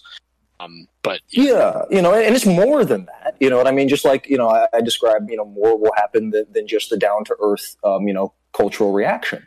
Um, you know, the crypto community is far more than that. Um, but I, I, think a lot of, of what you describe, um, you know, in that that loud portion, um, is certainly, uh, you know, isomorphic in behavior um, uh, to you know to, to traditional fanish uh, stuff. Um, you know, I would, I, I wish, I genuinely wish uh, there was more discussion of like, um, and even at, at the small scale, uh, tiny portion of, of you know the, the, world that I exist in, um, but at the broader scale of between chains and on you know crypto Twitter and all that, I wish there was more discussion about these things um, from a tool set perspective, um, from a like, well, what can you do with it? Um, why would you do that? Um, what's the what's the choice set here? Well, I think you know, you know, we just. We, I, I, hear you guys talk about the Bitcoin braid. You know what I mean? I, it's humans whistle past the graveyard. You know what I mean? Like sure. can't bring up can't bring up the stuff that'll destroy the thing you're talking about. Yeah, well, I mean that, that's the thing is uh, what it comes down to is a lot of this stuff is is you know relatively similar. Worthless. Um, well, well, I mean, you know, you, you really want to have the philosophical discussion, like where where are we? You know, where, what is worth? You know, if you you want to get into it. Um, you know, as as far as you know, on, on this level of people just you know exchanging tokens you know and this is why i cared about mechanics you know what i mean? Be- because otherwise you know it, it seemed um, uh, not as interesting uh, to me you know there were and, i come at this from a, a, very different perspective i think. And again I, am uh, i exist in the, the small portion uh, of the nft art world on ethereum for the most part. Um, and again uh, that anti-fragility across change i'm looking to spread. Um, but you know there the all of this is just is so very loud in a way that it's almost easier um, to just try to find the corners of things uh, where where that real culture, where um, interesting things are happening, where there's a genuine bubble um, of folks trying to find that same down to earth stuff. Um, I mean, it's the same thing that, that, content creators of all kinds do. I, I mean, you know, I do the art uh, and whatnot, but the, the portion of it that attracts me is what I genuinely have a passion for. Um, you know, that's the stuff that I can talk about. There are people who genuinely have a passion for, you know, the the louder portions of things. You can find their shows. Um, you can find those content creators. Um, you know, it's it's just that you know whether or not, like I say, are you going to pull grandma in? Who who are you speaking to? Is there a good? Um, I, I, go deep down the rabbit hole sometimes on this, as far as like, is there a form content balance? Um, so that the the UX of interaction and the reason that the person is there um, you know, are are interchanging with one another and reflect one another very well. Um, it's it's what drew me to async. Um, is because I looked, at I was like, oh, okay, this this is real crypto art, um, rather than just like you know an assignment uh, of an address where an image lives.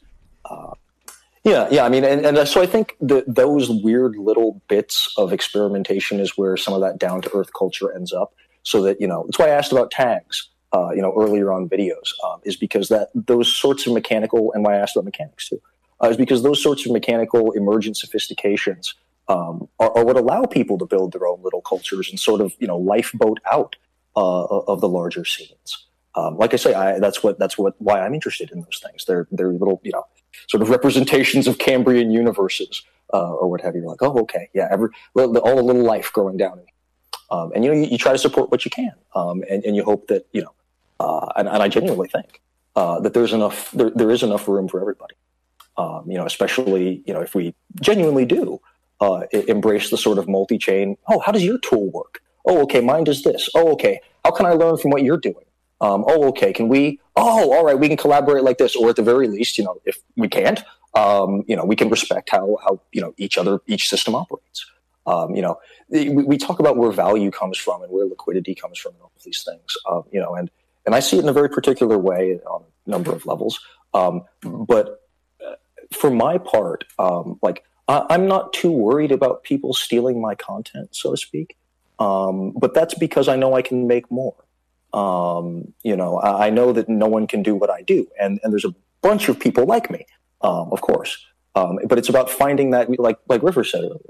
You know, what is your what is your method? What is your motif? What is your particular uh, interaction of form and content that you're offering?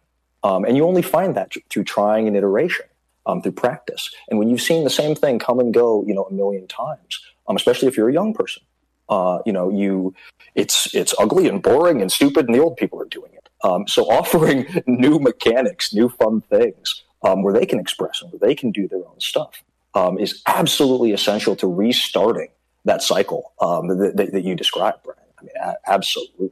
So, so think, it's happening. It's happening.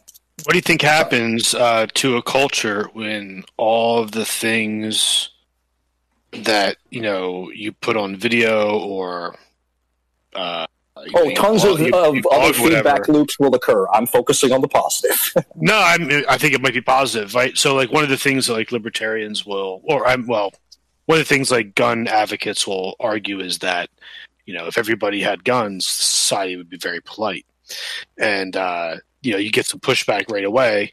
Um, and then like you know if you if you zoom out on a time scale, you'd be like, okay, we'll give everybody a gun.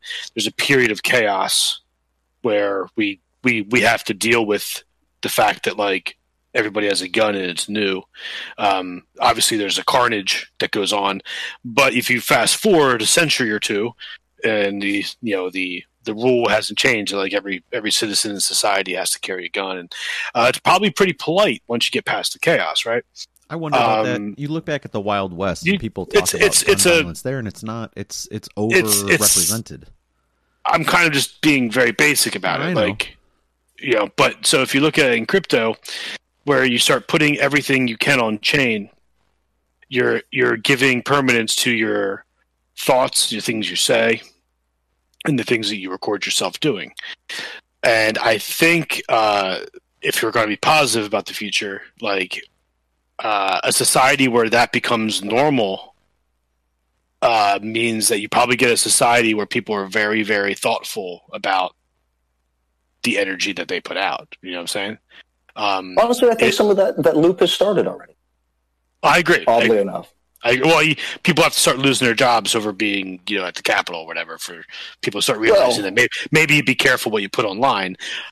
But yeah, I think you're right. I think I think that uh, the idea. I think like people complain about the internet as being a toxic place, but and I, I conscious is a is a is sure, yeah. And my problem with the internet is that uh, it used to be great. Now we all have all these new people that want to make it real life, right? And so if you just kind of keep extrapolating that that out, hopefully what happens is is that everybody realizes that you, one one route is you, everybody goes anonymous, which I think is fine too. Uh, it's a different kind of chaos.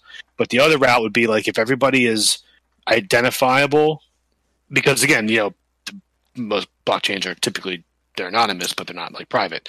So you know, you think about it like that. Like in a couple generations, it becomes normal to have the things that you put into social networks. They're permanent and they cost money. Um, then society might become very, very, very thoughtful about all the things that it says and does. I could see that as an emerging effect. I, am not so sure I see um, how we, we get there. Um, uh, I, like, yeah, I had no idea. Scott, what do you think about some of this stuff? Because you're spread around so many different networks that you have to be seeing some of these trends playing out in similar ways over time across them. No. Um, in terms of like people paying for content and it like lessening spam and things like that. Um, well, sure. I I suppose think, that's. I think one- that's pretty one take. provable. Yeah, I mean, I, like I've seen that like with like things like Twitch, um, and and other similar platforms. But the problem is that what I mentioned earlier is, I mean, especially in the time we're in now, people are not looking to spend more money. Uh, you could argue, of course, anyone could argue that you know they're losing money by you know their privacy being sold but you tell that to the average person and they're like yeah that's fine i'm not going to pay for that not to happen uh, i don't think a lot of the average like twitter user is going to be willing to start paying 10 cents every time they post um, and i just i don't see that happening in, in, in the other side of things i see more people gravitating to these platforms that are in fact the opposite where i'm getting paid for posting uh, rather than i'm paying to Mm. post so I think a lot more people are gravitating towards these types of platforms. At least that's what I'm seeing. Um, and personally, I, I mean, I like getting paid to post. So um, naturally, I, I think a lot of people are sick of this old model from like YouTube, for example, where it took me four years to get paid. Whereas on these new platforms, like you can start getting get paid day one. Uh, and that's very encouraging and motivates people to actually continue using those and, and posting on there. But I personally do not see the uh, route where everyone starts paying to use things. I just don't see the average person being like, "Oh no, my my wallet's empty. Let me go and buy more of this and, and, you know transfer eat funds in all this stuff just so I can you know post something." What about advertising on those networks? Are you seeing that? Yeah. Uh, there's a lot of networks that have either you use their token to boost your content or so so a few examples like Minds and Uptrennd, they have proprietary tokens that they use to boost content on their network or you have something like um, like LBRY where I can stake LBC on my videos uh, to boost their visibility for a certain amount of time and uh, that's that's another way to do it. And then you have platforms just like um, Read.cash, where you can just straight up spend uh, like Bitcoin Cash to boost your content. So I do see a lot of advertising uh, in terms of like users using like a promote feature, but uh, not a ton from like enterprise companies yet. But Well, I'm I'm, saying- sure that will come. I'm talking like banner ads and things like that. Yeah, so I don't see a lot of that yet, but I think uh, well, there there is some. Like, I mean, it's very preliminary right now, but I, I they're they're definitely they definitely have ads on these on these platforms. But they're Are they uh, uh, are they internal ads or are they sort of like um, external Google ad type stuff? I think it's a bit of both. Like, I Mm, think mm. there's platforms are playing with different uh different like types of monetization and, and different ads. So, like I was saying, like a lot of these platforms have internally like where I can you know do an ad or externally they're like ad partners. Yeah, I think that Oh, that's that's better. Yeah. I don't think we're going to see the death of advertising. I think that it just changes the the mechanisms in terms of like as we see. You know, uh, do you know what people are doing now on YouTube? Because, uh, like, have you seen where people now like they they do like you know like a 15 minute video, and instead of having like you know uh, YouTube run the ad automatically, they get their own sponsor, and then like five minutes into the video, they do their own little ad spiel, oh, for sure. and then yeah. and then some people are actually just like they cut to their ad, their pre recorded ad, and they're like wearing different clothes. Right. It's hilarious. Well, that's it's influencer still, marketing, still a right? failure though. That's I mean, yeah, yeah, shift towards that. Uh, and you know, I've I've been trying to get a little bit better informed about how the mechanics work for that and the, how the relationships develop. Um, I don't think that's going to go away because it's basically a workaround for monetizing your channel, um, the the official YouTube way. And also, it's something that can be distributed across your social presence for you know Instagram, uh, YouTube, if you're video people, or you know photographic people, um, you know that you post to uh, Twitter or Instagram or Facebook. Um, obviously, Snapchat, I think, kind of really kicked that off. That was probably the first place where I was really perceiving influencer stuff uh, hitting properly, and then obviously you know Instagram very quickly as well. I think it's, I think if you're quote unquote an influencer or a content creator, you should be making products and not ads. Uh, what does Because I don't mean? care. I don't care. Uh, make uh, write, write a book, uh, get a newsletter that has extra stuff, extra content uh, that you pay for, um, t-shirts, Well, hats, that's more like a uh, whatever. than necessarily uh, what. I don't. I don't. that, that's all. It's all the same. If you're making content, if you're making content, no, it's not the um, same. And and you're, excuse me. It's not the same because uh, thought leaders are typically associated with a single brand or a company in a lot of cases. Um, at, at the corporate side of things, they they resemble an evangelist more. It's Whereas terrible. no, it isn't. That's what's been going So on for a long time. My, my soul is dying. Well, this. that's what's been going on. Um, I understand. I, the world the- sucks. I get it. The influencer side of things, which is Oh, very I'm much gonna like vomit. I'm gonna vomit on party line. you're gonna be fine. You're gonna be No, we're talking about the difference between a thought leader and an influencer. Um, all I'm saying is So that is there you, is there a term for if you have like you know if you do both? Uh, you know if you have. I think if you have a make product- if you make content well enough, you might influence somebody. But calling yourself an influencer is cringe. Oh, it is. no, no, I'm I just don't asking care. Mike for like I don't the, care. the I cringe term of combining them. I just don't mean like, that. oh yeah, But I think Yeah, that those so, two like- designations do uh, occur.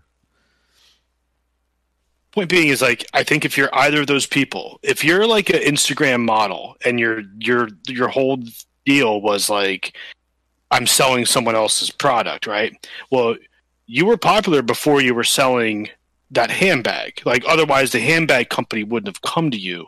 So like in my opinion is if you want to like foster longevity, um don't sell yourself out by doing these like cringe little let's order from direct fresh today so you can stay in your keto diet like just make a product and don't make any ads because like my favorite youtuber if they make ads i'm blocking them i'm not i'm blocking your ads.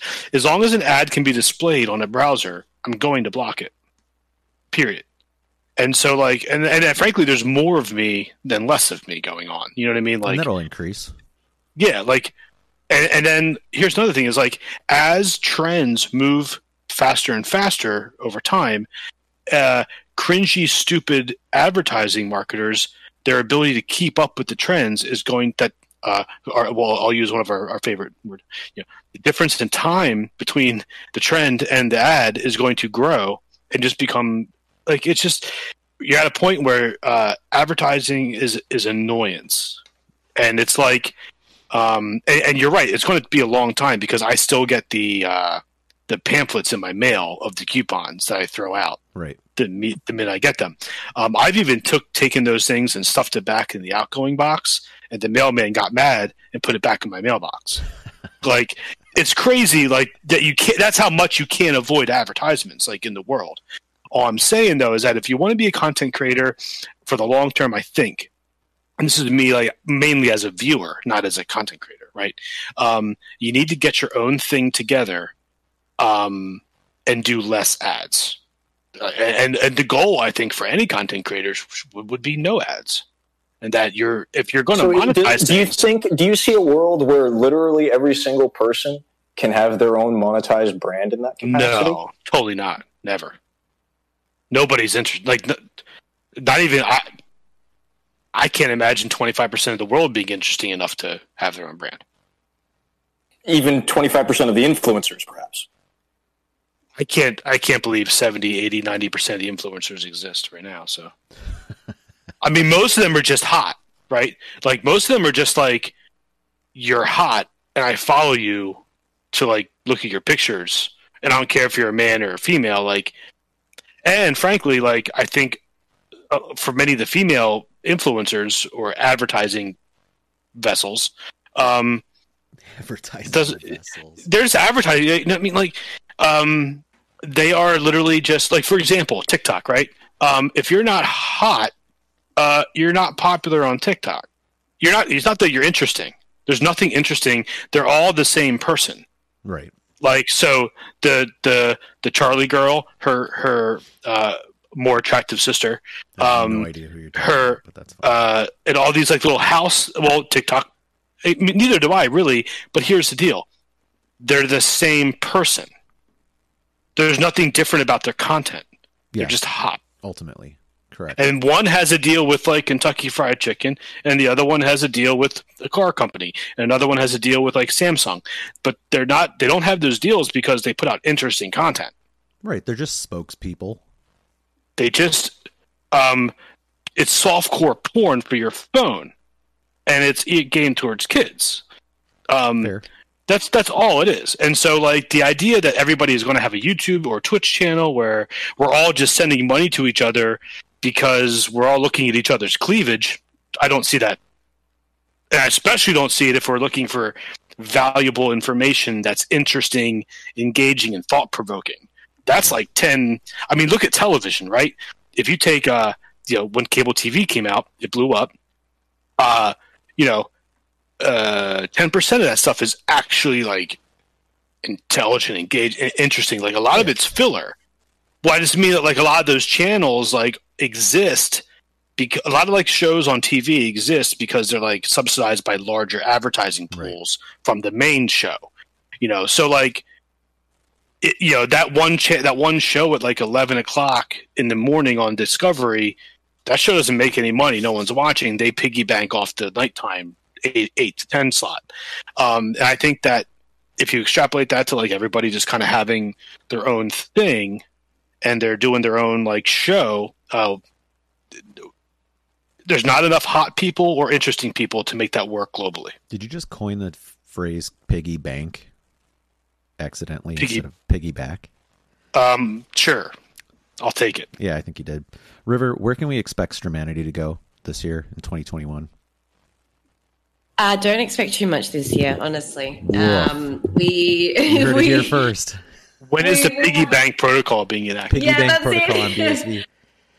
we, we we have so much more going on, and I would I would really love to dig into Streamanity, but honestly, um, we have so much more to do, for, especially the first you know kind of half of the year. First two quarters, it's all it's wallet. It's um, we have a, a, a, a couple of kind of secret things happening at, underneath the table at the moment. Go ahead and drop them. here. Streamanity is definitely no no Jack will kill me. Um, Basically, we should expect lots, but it's all secret. Yeah, basically. Yeah. but yeah, Streamanity, I would I would really like to get into it ne- in the next kind of end of the year, next um, you know, after these first two quarters are over. Let's see how we go though. Let's see how we go. A lot of year left. Yeah, yeah, there is indeed. What is some of the, uh, you know, as you're working with that platform, what are the favorite things from users over there? I mean, we it's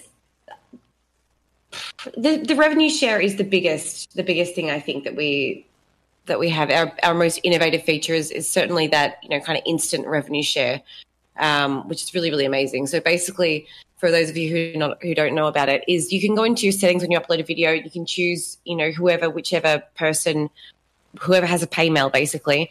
Um, you can do a revenue share with them, and so every time someone pays for a view, the the amount that is paid is individually split. You know, divided by whatever percentage has been allocated to to everyone who or appeared in the film or who worked in the film or in the video or, or whatever it is. Um, so that's that's probably the best feature of Streamanity at this point, I would say. Very cool. Any But- last thoughts or concepts? Because we've been going for two hours, and I assume people are going to want to head into the rest of their day. But I'd love to hear any last closing ideas or just points that you wanted to make but didn't get a chance to. Uh, as as far as the NFT thing goes, um, yeah, watch for those uh, those smaller, um, yeah, bleeding edge um, experimental projects um, that, yeah, exactly like Brian said, have the, the mechanical interactive part. Um, that's um, I tweeted recently, uh, reveal mechanics so hot right now. Yeah, there's there's a lot of that stuff being done. There's there's real cool stuff. So it's out there. Uh, you know, you can find it. I'm working on something similar at the moment, other than trying to you know keep an interactive comic going, uh, have illustrations turned out for uh, another platform. Um, but yeah, I'm uh, I'm working on a thing I'd love to come back and talk about uh, sometime as well uh, later in the year. Big plans for the year um, as well. So super cool. I meant to say this earlier, but th- there's been a little bit of backlash about uh, Murat Pak using Michelangelo's creation right for this thing because it's not his. Oh, there's that guy. I mean, he um, part of his artistic. Yeah, just as a final thing here. Um, yeah, part of his artistic uh, sort of thing um, uh, is to be a little confrontational, a little Banksy about it. Um, you know, to just be broad. Um, He's done such great yeah, yeah. stuff, though, that it seems. No, exactly. Like exactly. I've got no what, problem. What, what happened? What is there? Some drama? What happened? Okay, so there's. Oh, there's lots of drama surrounding that guy. Right. Yeah, there's all kinds of Who, fun things he's done like that. Who are we talking about? Uh, Murat Pak, the guy behind oh, okay. Archillect. Yeah, yeah, yeah, yeah. So he. What um, did he um, do? Uh, he had a new project that's basically you buy tiles or you bid on tiles, and these tiles were all part of. They were part of an image that would make up what is essentially, uh, you know, God giving life to Adam, right from uh, the system. Not his art. It's not his art. Someone's, right. Someone else's art. Sure. Right. Okay. So the yeah. argument is that like his uh, now. It's the it's the performance that you're paying for, not the actual image. Because yeah, you could go get the image anywhere. That yeah, he's done this before. You know, he. Th- th- this is the thing is, you know, th- and and all of this, you know, in the art world, this level of like confrontational um, like andy warhol did this sure you know what i mean so so all of this stuff um, you know it, it's it's part of why like to me he's just playing the hits you know what i mean he's just playing the hits to a new generation and he's real good at it and he's earned um, in my personal opinion he's earned the right to do that um, well, you know let the, him do that the thing he's with him, he's know, he's so huge and he's done such great original stuff that when yeah. we see him playing a cover song live you know it it it's uh, people expected more. Yeah, if, if he if he was all sure, you know what I mean. But he's having fun, you know what I mean. I see him poking at the scene, you know what I mean. I you know there, a while back he sold. Um, uh, goodness, this was a while ago. Um, he sold for at the time it was 99F, which is worth a lot now. Um, just a clear PNG, like not, nothing was on it. You know, this took no effort. Like you know, you opened up, he opened up Photoshop, saved the file off. Right. Um, and yeah, yeah, that's that's entirely performance art. Um, and and personally, I'm not going to pay for that. Um, you know, but I'm not required to to enjoy it. You know what I mean? Um, you know, I'm not required to pay for it to, to sort of look at it and go, oh, that's look at him pulling, uh, you know, pulling everyone's uh, you know strings a little bit there. Um, you know, I, I see what's going on there. All this has been done. Um, so you know, I, I see he, he's continuing the dialogue.